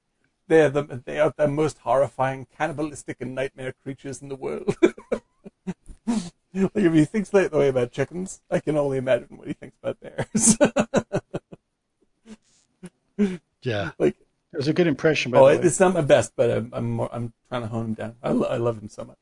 But yeah, the the uh, uh, like Who what what wasn't there there's some, there was something on Facebook or something that came up about like quote Herzog's quotes about something or talking about oh what was it? It was a fake Herzog t- uh, talking about some movie or something or it was really really funny. oh I don't know. Oh man, I, this guy he's such a Uh. character. It's ridiculous. Yeah. Yeah, I if uh, if people don't know much about Werner Herzog, just look up stories about Werner Herzog. He saved Joaquin Phoenix from a uh, a car crash. Joaquin Phoenix flipped his car in front of uh, Herzog's house, and, and Herzog uh, pulled him out of the wreck. Uh, and uh, yeah, No. true, it's true. And uh, like and, When? and this is uh, years ago. And uh, Phoenix tells the story, and he's like, he's just like, imagine being, coming to an upside down car and seeing Werner Herzog. Like you think you were dead. It's so good. yeah, that's the last thing you see before you go. You fly down the um uh, the tunnel towards the light. Is, uh, is Werner Herzog? That would make me feel all right. Wow. I did not know that. Yeah, he is he is something that guy.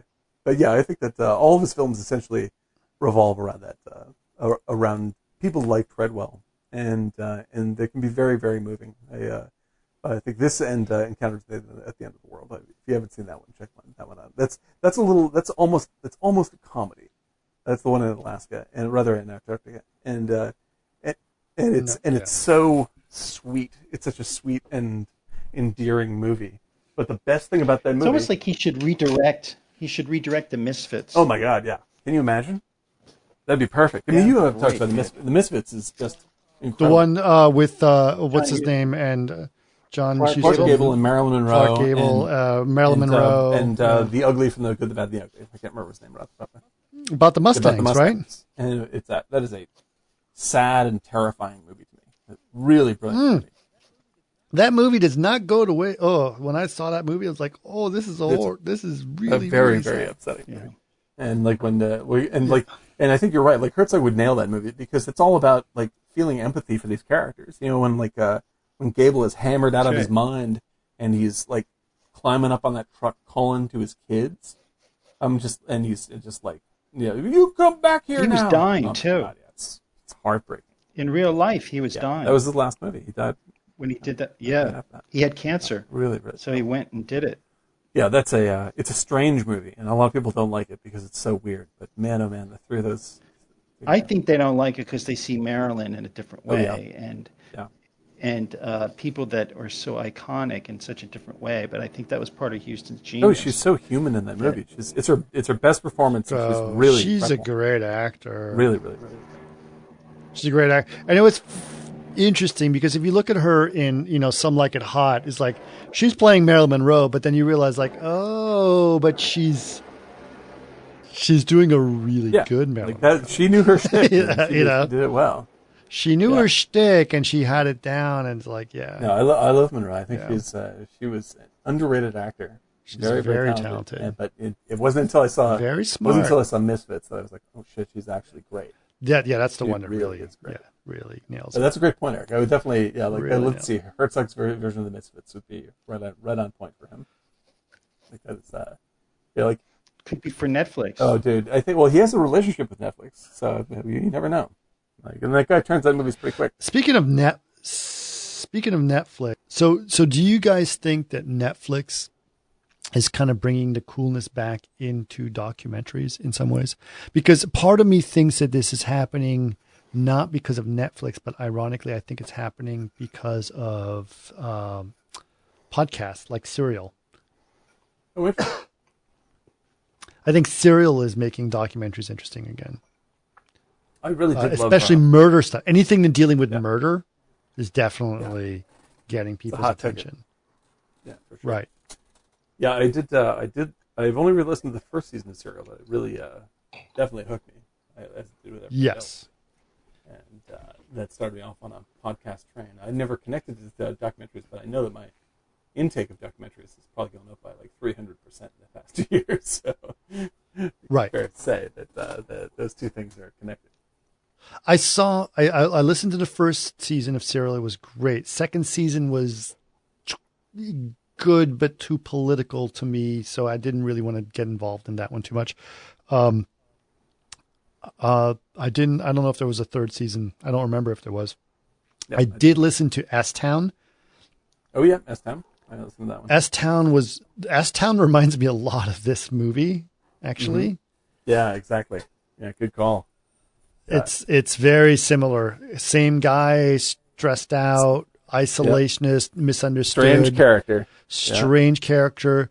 The whole story takes a turn that you don't expect. You think it's going to be this very like mysterious, like big reveal Hollywood thing, and then the whole story takes a completely different story. Uh, It was good. It was that's true. really, really. Eric, have you listened to S Town? No. You should. Highly recommend. It's highly recommend it. It's uh, one season. I think it's maybe like ten episodes. Maybe. Uh, uh, it's a it's a podcast. Just look up S Town. Stands for Shit Town, um, and it's uh, re- I, it it it is the it is the most amazing thing to me because the whole story takes in a completely different turn, and every character that you think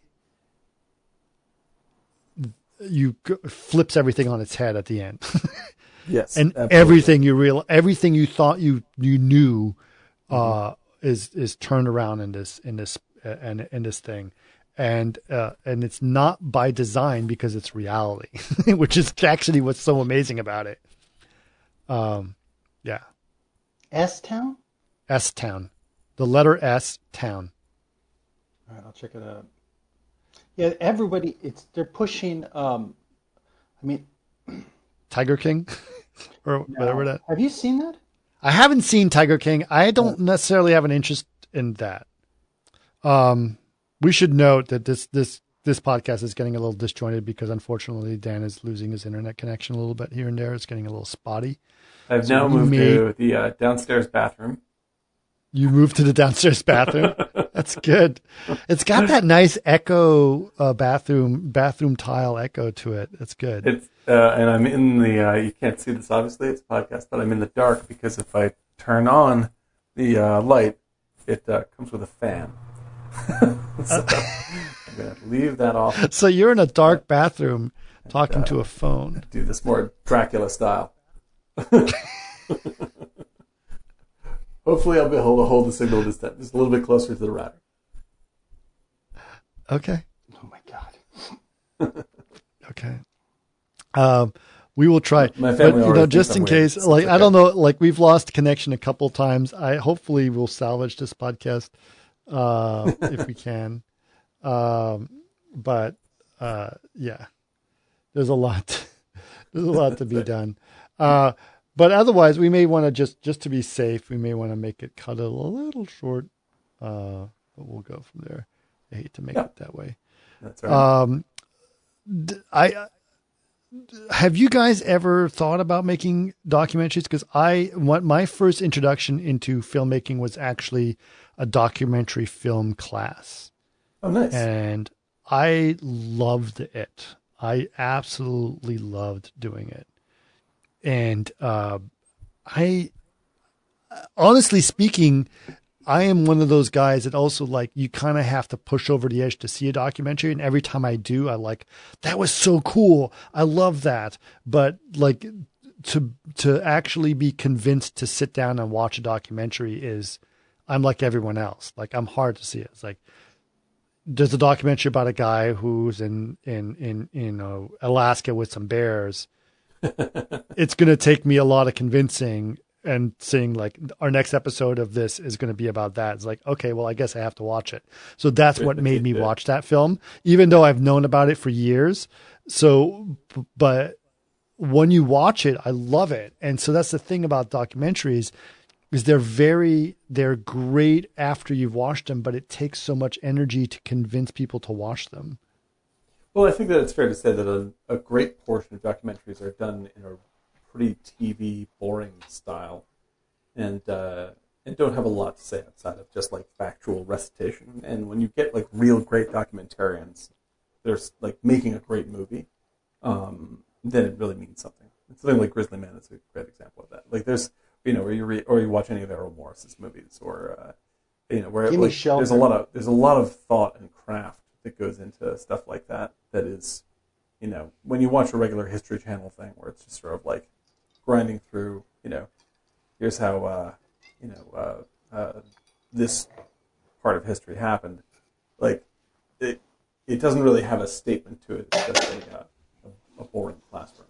But I think that Netflix, uh, unlike every other streaming service, it's sort of gotten a handle on that and is, uh, like, they have their regular, you know, like episodic uh, history shows and stuff like that.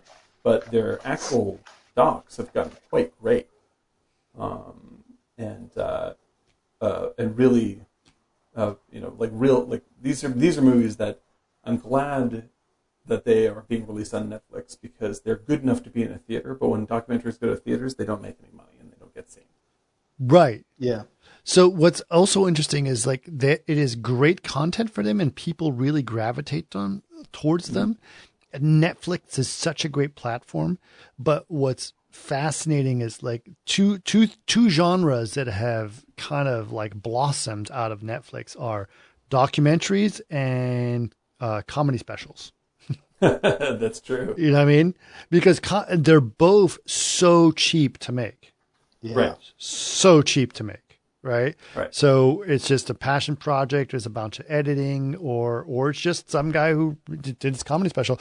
And so the passion that goes into the subject matter is always very, very, very high, but the production is cheap as hell. Right. so, right. so like it, a, a, comedy special, there's like people who do work on comedy specials. They work on it for like two years before it goes, becomes a comedy special. Right. Right. Yeah. It's right. very hard. And then so and then suddenly like all you got to do is like you're going to go into this theater we're going to set up five cameras and we'll film you. We may do it over a course of several nights and edit it and sure. et cetera et cetera. And then you're done. And that's great. Yep. Yep. And Mulaney, there you got you've got all the passion that is brewed up inside of this person splayed out on camera and it costs yep. you like $50,000 to shoot yeah, know, no, it's a at it's most. A, it's cost saving and it's also uh, it really gets you. Like there's like there's I, I don't know about you guys. I know we've talked about it a little bit before, but like you know sometimes during these COVID times, it's hard for me to take on watching things that are serious or downbeat. Like I'm just like oh god, like I don't know if I can handle you know. Uh, yeah, and thanks for recommending right. this movie, by the way. totally. But like, it's, what is he thinking? I'm uh, I'm so I'm so I think, glad. By that... the way, I think you scrugged it when you just came up with it. Like, you know what? Just go. Grizzly Man. What?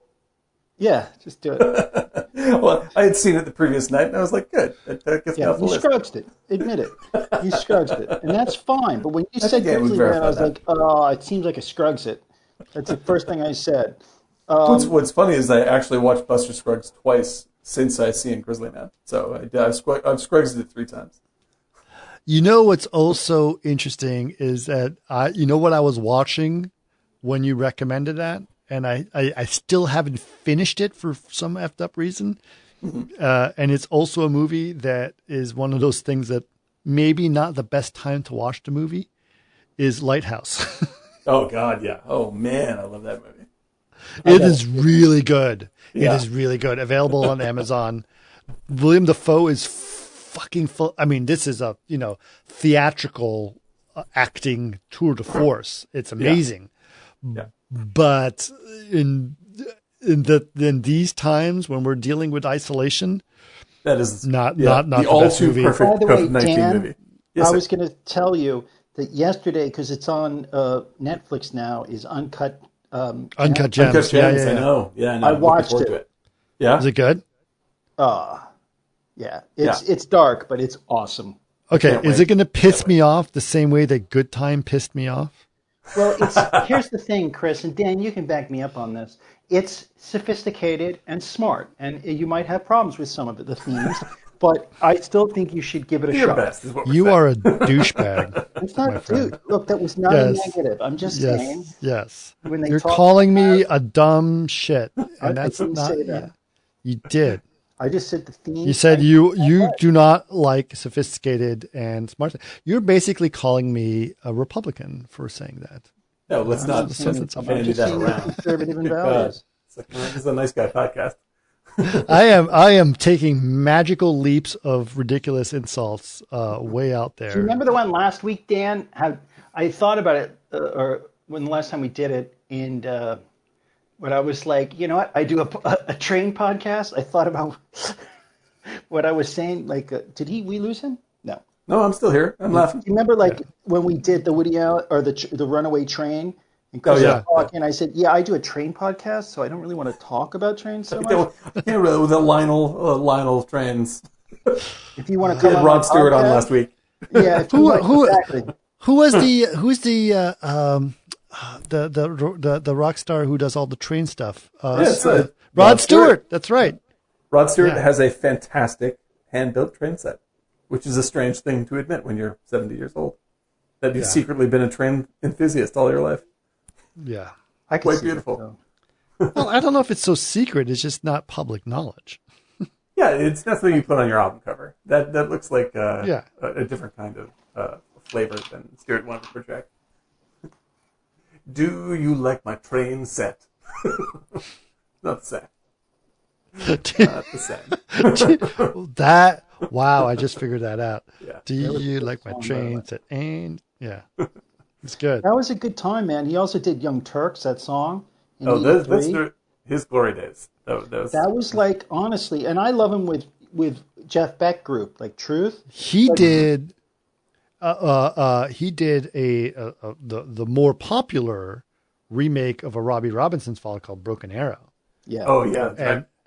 and Rob, I love the Robbie Robinson yeah. version, I'm a big fan of Robbie Robertson, but it's it's the but the Rod Stewart one, the Rod Stewart one, and I usually like you know he's going to do the poppy version, but his voice was so good, and and I think true. that that Rod Stewart did a did a better version of that song. Honestly speaking, yeah, it's a, it's a gorgeous uh, song. Broken Arrow is a beautiful song. Oh my god, I was obsessed about with with that song in college. I love that album. Do you remember Robbie he did the did, didn't Ditto, uh what's her name uh what he uh, uh Marcine or whatever from X. Rod Stewart was married to what's her name the, the supermodel Hunter something Hunter Yes. and uh she was in the music video for that that that song Really? yeah yeah, yeah. very very attractive lady Rachel Hunter. Rachel Hunter there is that's what it is Yeah. yes Yeah. But you have not finished the lighthouse. I, yeah I, I can't like somehow like it's a struggle for me I hear you. the lighthouse it's it's hard that movie is hard to watch it's a dude crazy film. I've seen that many times now. I own that movie on uh, Prime, and uh, I, have it play often. well it's on prime for free so i don't need to own yes, it. it is now. I bought I bought it I bought it previously, and uh, and then like the day after I bought it, they put it on Prime. right Nice. But still, I would have paid for it anyway. I love it so much. But, like that was actually like because I like the guy's first film, The Witch, which was pretty good. i did not like the witch Yeah, I, I thought The Witch was like oh, like I was hoping it would be Um, like people have it really did not it resolve itself. I Yeah, am didn't- I very. I it, it was like, well, I don't know where you're going, and then you like do the thing, and then it's like, no, this is. I Yeah, he didn't really pull off the trick he was trying to set up. Like, I uh, don't know. I I I haven't finished the lighthouse for some reason. I, I and I'm not kidding you. I think I'm about two thirds of the way through it. Uh, yeah, And this is my- bite. Fourth seating. Wow. Some Yeah. and it's not that I don't. it? It's not that I don't want to watch it. Is that I keep getting interrupted or something happens, Sure. and I just sort of like, nope, no, I gotta stop it and everything else. And it's the imagery in this is is amazing. The acting is Oh, Unbelievable. powerhouse. Yeah, it's so funny. It's so funny and so weirdly scary. It's there's no other movie I've seen unlike it in years.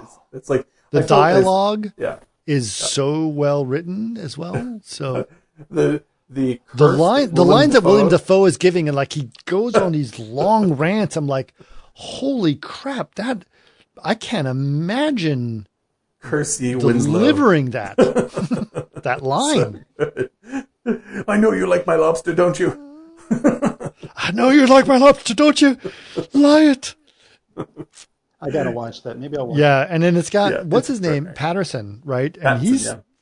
Pattinson he's yeah, he's great. He's just great. I love that he I'm- just takes weird chances. yeah the the bird the bird slaughter scene like like again I haven't seen the whole thing like Incredible. oh. You, and you got some good stuff. You haven't even gotten the really good stuff. I know, I know. I haven't gotten to all the good stuff. I know. So I can't. We can't really talk about it. Maybe we should do a podcast about it at some point because that is uh, I would definitely do a lighthouse. that's a podcast. thing. That'd be very That's a thing. that's fun. Yeah. Yeah. Um, okay. So I, I just I, I want to be safe because I know like your internet's been a little bit spotty and I don't want to I don't want to break it right now. Um, you. so we may just cut it a little bit short uh, on the documentary stuff. I, I would love to talk about documentaries uh, for for longer. So uh, maybe we could start thinking about adding more documentaries to our list at some point. If Yeah. our listeners have a documentary that's obscure or something that you think would be perfect for Martini Giant, actually, we would love to hear that uh, uh, that recommendation. So make sure and contact us uh, on your thoughts on documentaries. Uh, where can they reach us, Dan? Uh, they can uh, hit us up at uh, Martini Giant uh, at Martini Giant at Twitter, and Yeah. uh, Martini underscore Giant uh, on in Instagram, Yep. and uh, and podcast at martinigiant.com. Is that right? Podcast? Yes. No, no. No. Uh, Don't- Facebook, don't write that one. Facebook.com, Stop writing sl- uh, Facebook.com slash Martini Giant is our Yes. Facebook page. Facebook page. Uh, we have a website as well, which is uh, martinigiant.com. But if you want to email us, it's podcast at martinigiant.com. That's what I you're correct. for. That's Yeah. that's right. Uh, but yeah, or, or- and stuff. that's actually the best way. Just just email podcast at and say, all right, guys, I want this documentary done. And then it will, we'll, we'll figure that out from there. Uh, Um, and uh, we are relatively responsive on Twitter, especially if you come at me with "Why the hell did you like Rise of Skywalker so much?" I think that's a perfect fair question, which and I still haven't back to it. seen. I still have not seen that. I did actually uh, uh, suck up and and just or sucked it up and subscribed to Disney Plus finally. Oh, nice. Um, it's fine. Yeah, it has I'm all the stuff. with it. Here's a question, right? So you when you when you subscribe to these channels or any channel like Hulu or Netflix or whatever, you you you watch the thing that you're supposed to watch, like Stranger Things or Mandalorian or whatever, and then you end up watching the thing that you kind of just want to have on on the background all the time, right? The Frasier. Right. Like Frasier, right? Mhm. So you know what what our Disney Plus thing that we have in the background all, all the time now is The Air Bud Frasier. movies. The what? The Air Bud movies. No. No, no. Phineas and Ferb. Oh yeah, no, it's great. Great show. Great show. Phineas and Ferb is a fantastic show. Great music, awesome style, hilarious. Oh, the One writing is shows, yeah. superb. The writing is so good. Yeah, Yeah. that's a, that's a truly great one. Uh, and uh, often we quote the uh, the uh, zombie uh, uh, Doofenshmirtz episode with Oh, more of me, Doofenshmirtz, more of me. Doofenshmirtz, yeah. Good. Uh, uh, yeah, it, the the the, the movie is actually very good. Uh, uh, uh, the two and a half dimension movie. Oh, nice, nice. Yeah. Have Um, you guys seen Ozark at all? I have not yet. No, I we watched the episode, first like- season of it. I was okay with it, a- and it was, it got me excited, and then it was kind of lost its, I lost its interest after a little bit. After season two? Maybe after season one, I'm not sure. Why? I've been watching it. I like it. It's great. It's great. Yeah. Like I I would actually need, recommend. Um, there's so much stuff that I haven't f- I fin- I haven't finished watching like like uh Barry. I have I I, I, Oh. I hadn't fin- oh god, I haven't so finished good. Barry yet. There You is. know. Yeah, that's Yeah. a great. That's one of my favorites in a long time. Uh, I'm currently Yeah, very 'cause, much I mean we're enjoying, we're, uh, we're mostly caught up. I just like the last season. Like I'm missing like four episodes at the end. It's just that there's so much stuff to watch. You know. It's overwhelming. Well, I did And- uh, finally catch up on all my Supernatural for the past uh, many, many seasons that I missed. I think I, I watched uh, seven seasons straight uh, in about a week and a half, two weeks. And Wow. uh, that's a lot of Supernatural. And now I know that the final season is going to be on Netflix starting on the 5th. I'm very excited about that. And I'm preparing myself to be um, quite sad when it finishes. Yeah. Werewolves, hot dudes. It's my zone. Okay. But I also want to recommend uh, The Great on Hulu, which is hysterically funny and uh, brought to you by the people who did The Favorite. Um, and it's just Ah. very much like a TV show version of The Favorite. It's very it's um, it's about Catherine the Great, and uh, I don't think it's factually accurate, but it's incredibly funny. And uh, What's the show called? it's called The Great.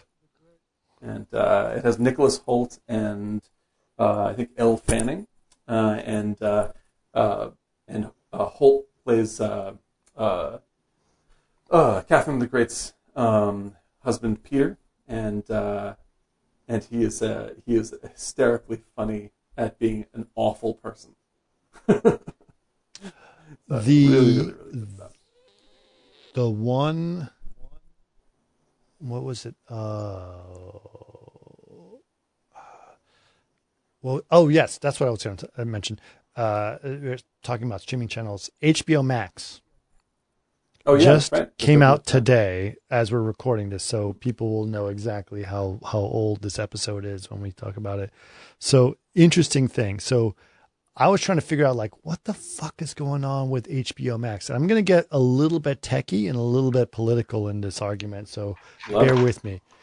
So if you hbo has been a network channel for a long time and they were known for delivering edgy content including starting to create their own personal content that was hbo content that would be things that would fit on hbo so things like game of thrones and curb your enthusiasm and i think veep did veep start on hbo i think or showtime Yes, i don't remember No, Right. it So all that stuff was all HBO stuff, and all it was really cool. And so they were known for really good sort of edgy content, like stuff that's like that's not fit for network television, but it's perfect for HBO.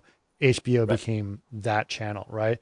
And so uh, a lot of people, as people were cutting the cable, that was the hard thing they had to deal with, and so they didn't know what to do. So what HBO did is, if you were you had cable and you subscribed to HBO on cable, you, they knew that Netflix was the model to to go with, so they created something called HBO Go, and what that was was if you were a subscriber of HBO on cable, you could get HBO Go for free, and basically it gave you access to all the HBO shows like they're on Netflix, but you had to be a subscriber of HBO on cable.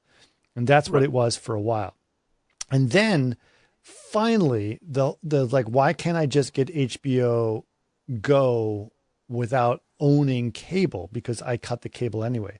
So finally, they found a way to make that happen, and they created something called HBO Now. so that allowed people to get HBO without having cable. And Mm-hmm. the only difference was HBO Go was free if you already subscribed to HBO. HBO Now, you paid $15 a month for, which was high price because at that time Netflix was like Right. $9, right?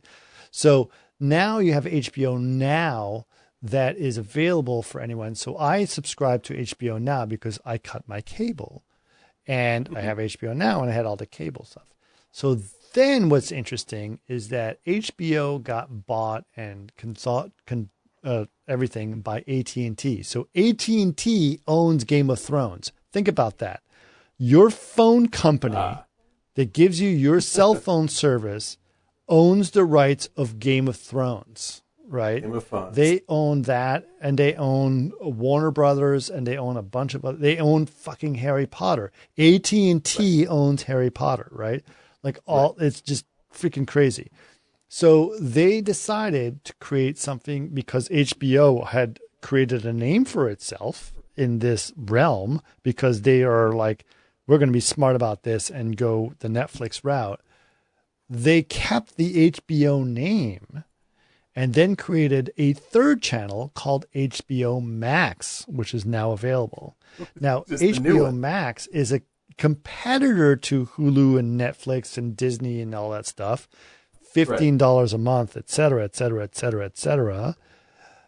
But you get all the stuff that you had on HBO now, plus all this extra stuff that you didn't get before, such as all See. the all the Harry Potters and Friends. Friends seems to be the number one thing they're advertising, which oh is yeah, insane. well that was a huge hit for And Family Guy. Uh, no, and uh, South Park. Yep.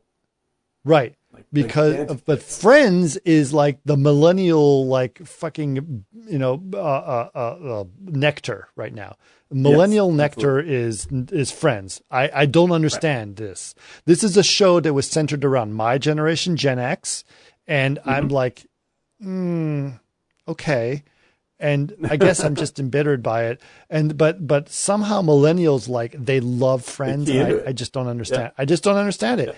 I just don't understand it I saw uh, all of that show. I really like the first three seasons. I think it's extremely fun. Uh, it's fun. It's fun. It's fun. It's Yeah. fun. But it's not like, listen, dude, there's better TV out there than Friends. Yes. Way better TV out there than. Friends. Right. And, and then like, I, listen, and you were talking to a guy who watches a lot of Frasier, a lot of Frasier. And that's because mainly because my, my son loves it and that's his relaxation thing, which is odd because he's the youngest person in the family. But, um, the F- Frasier is way better written than Friends.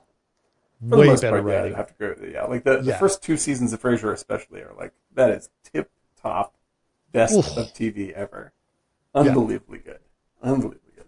Yeah. All, all good, but, But, the uh, first two seasons are flawless. It towards the end, as with all sitcoms, it gets too uh, uh, soap opery. But anyway, um, so so now it's suddenly so now HBO Max exists, right? Was like, HBO Go now. Okay, and uh, now all the articles that are coming out on the internet is like, let's help this confusion because you have HBO, HBO on your TV, HBO Go, HBO Now, and HBO Max. And what the fuck is going on with all this stuff? So the point being, if I, me as a consumer who's already bought HBO Now, and it cost me fourteen dollars a month, technically, all of that is going away, and it's going to become HBO Max I see. right?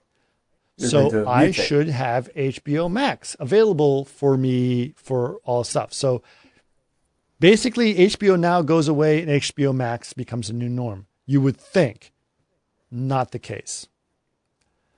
Because, yes, because if you look at where you can get HBO Max, two notable places it's missing Amazon Oh right, yeah. Meaning, if you have an Which Amazon. Fire Stick, right? If you have an Amazon Fire Stick or an Amazon TV or anything that goes through Amazon Prime. That's one that's missing. And the second one is Roku. Ah. Wow. right? Right. Uh, those two combined represent 70% of the streaming market in the United States. No kidding. That's wild. I that. 70%. Right? So, and I said, why is it missing from those two platforms? It's available on Apple TV, it's available on Android TV, it's available on there all these different channels, but notably not Amazon or Roku because they didn't strike a deal. Uh, yes. It's not Yeah. about whether it's possible or not. It's about the deals they make on these Mm-hmm. platforms. And they didn't strike the right deal. And the what it really, really, really comes down to, and it's something that's very close to me, is net neutrality. Oh, yes. Because it's Enter all about. AT&T. Remember where we started with this. AT&T owns those platforms and if you have an AT&T account for your phone, you can get HBO Max for free. So, you Really? choose yes. I have an AT and T phone. Yes, exactly my point. They are favoring you what network you see and what you don't see. You have AT&T, great. You get our content. That's your incentive to use us as opposed to anyone else. And if you choose anyone else, you have to pay. Yep. That's mm. the problem with net neutrality. All internet, But, Chris, the whole, Chris, the whole argument for people for net neutrality is all internet should be dumb pipes. It doesn't Yes. matter what it is; it comes in, it comes out. But it this is about the AT and T that controls a big portion of the internet in the United States that now controls content Yes. is Right. going to decide who gets to see our content and who doesn't get to see our content. And But it's not basically, like AT&T that decided kind of that thing. people who are on Amazon, people who have Amazon TVs are not going to be able to see their content and they decide that. That is the problem. That is that is so anti net neutrality. It's unbelievable, which is basically what the Republicans wanted. I'm sorry. I'm sorry. I'm sorry. I'm going political about this. I already mentioned it, but it's like, you are fucking kidding me. Nope. No Amazon, no Roku. That's right, and which is which is funny because I it doesn't seem like that is you know if I'm taking if I were to take the Republican stance, I would expect them to say what is good for all businesses, right? That's what you want, right? You want competition between. everyone. Here's the irony. Here is the irony But about this. Because I have I have that. I have a relative of mine. I have a relative of mine who's very here. I have a relative of mine who's very very uh, hardcore Republican, and I had a Mm-hmm. co- conversation with him about uh, uh, about um, net neutrality, and Mm-hmm. I was saying, don't you think that you know everyone you know like all, all, internet that comes through should be treated the same, like whatever it is, like it should be just dumb pipe and goes absolutely. It's like, do you realize that that is the number one stance that net new that that uh, when you say you're against net neutrality, that is actually you're arguing the opposite point of view when you said what you did. That's because they've been delivered information that's false. Yes, and that's the lobbyists that are going and saying, this is evil, this is whatever.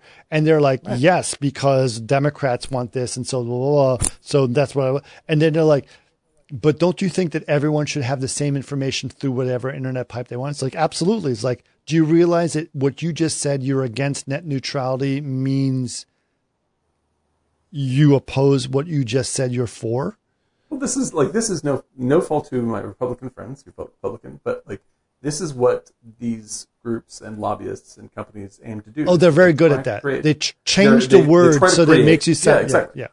Yeah, and so like they, they And the same thing like- happens on the Democrat side. I'm not going to. Absolutely. yeah, absolutely, Yeah, absolutely. But this is the. But- it's like with the. Uh, you know, what they had on, uh, on. It was one of the late night shows. You know, they went and interviewed everyone on the street. They're like, um, "How do you feel about you know the uh, uh, the Health Care Act?" And they're like, "Well, yeah, I'm for that." Well, how do you feel about Obamacare? Oh, I'm against that.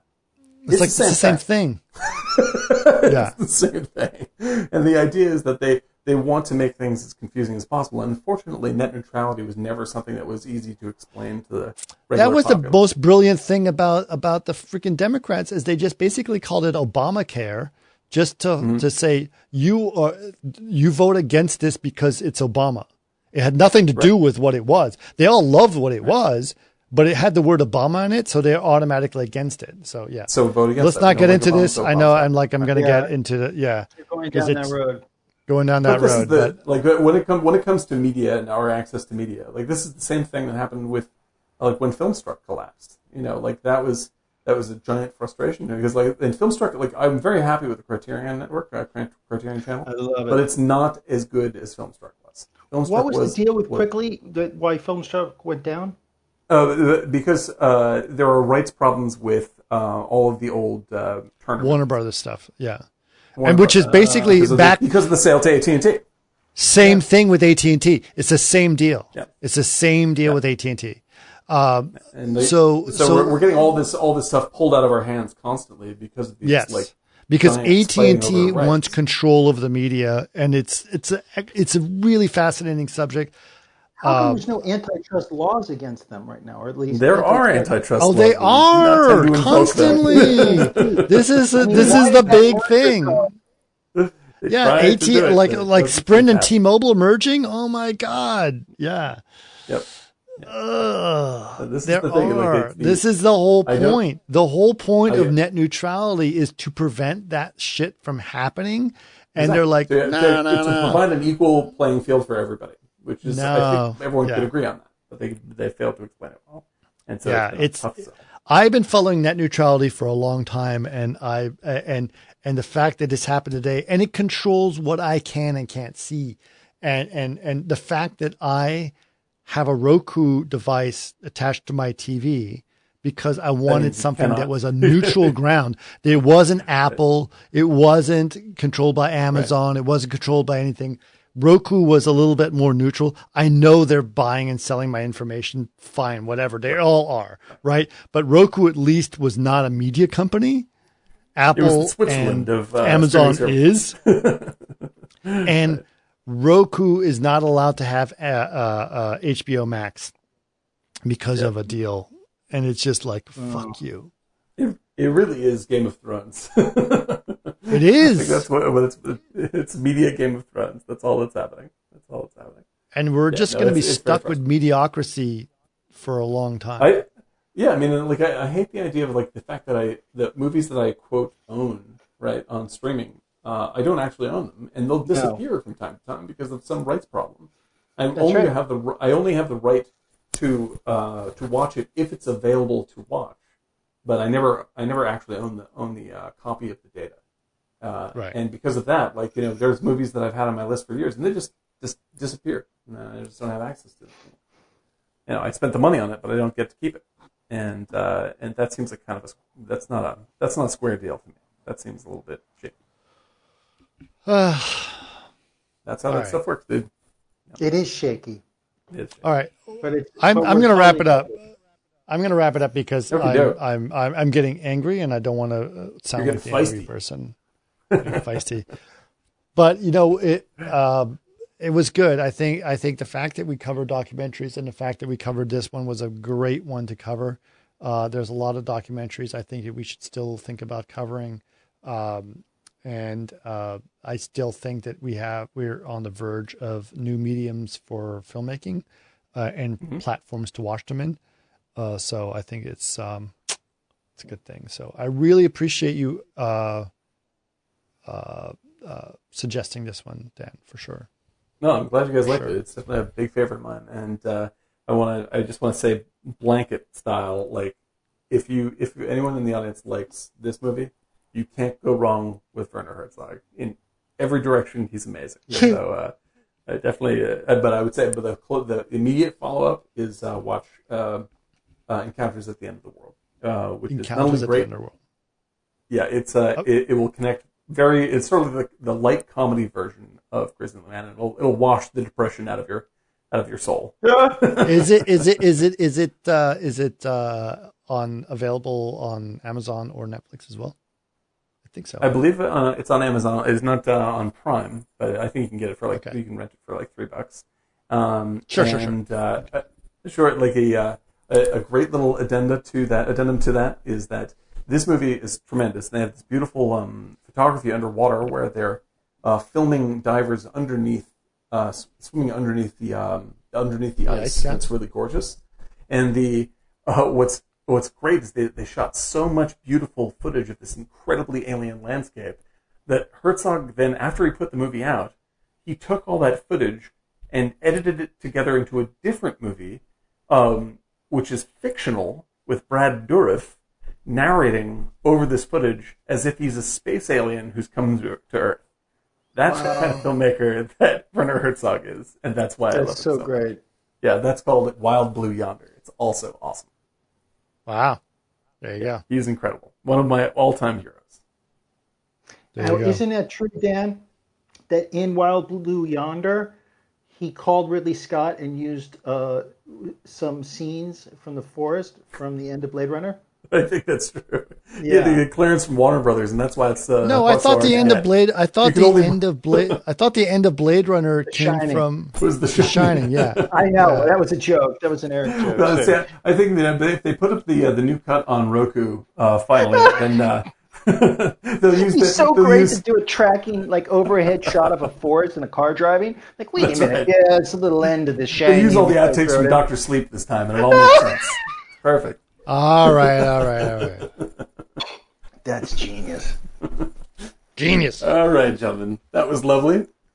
Thank you guys. Uh, yeah, our, our episodes are a little bit shorter these days, which is fine. Uh, no one needs to be hanging out for three hours, and that's fine. Sorry for the connection problems. I'll No, no, no. continue We'll work it out. We'll all work it out. So yeah, so we'll, we'll it'll be fine. I'll, I'll, I'll, I'll, I'll make it seem seamless. It'll seem like one episode, even though most people won't realize that Dan cut out like several times during the episode. for twenty minutes apiece. It's all good.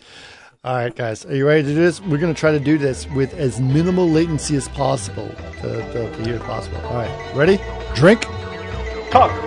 Drink.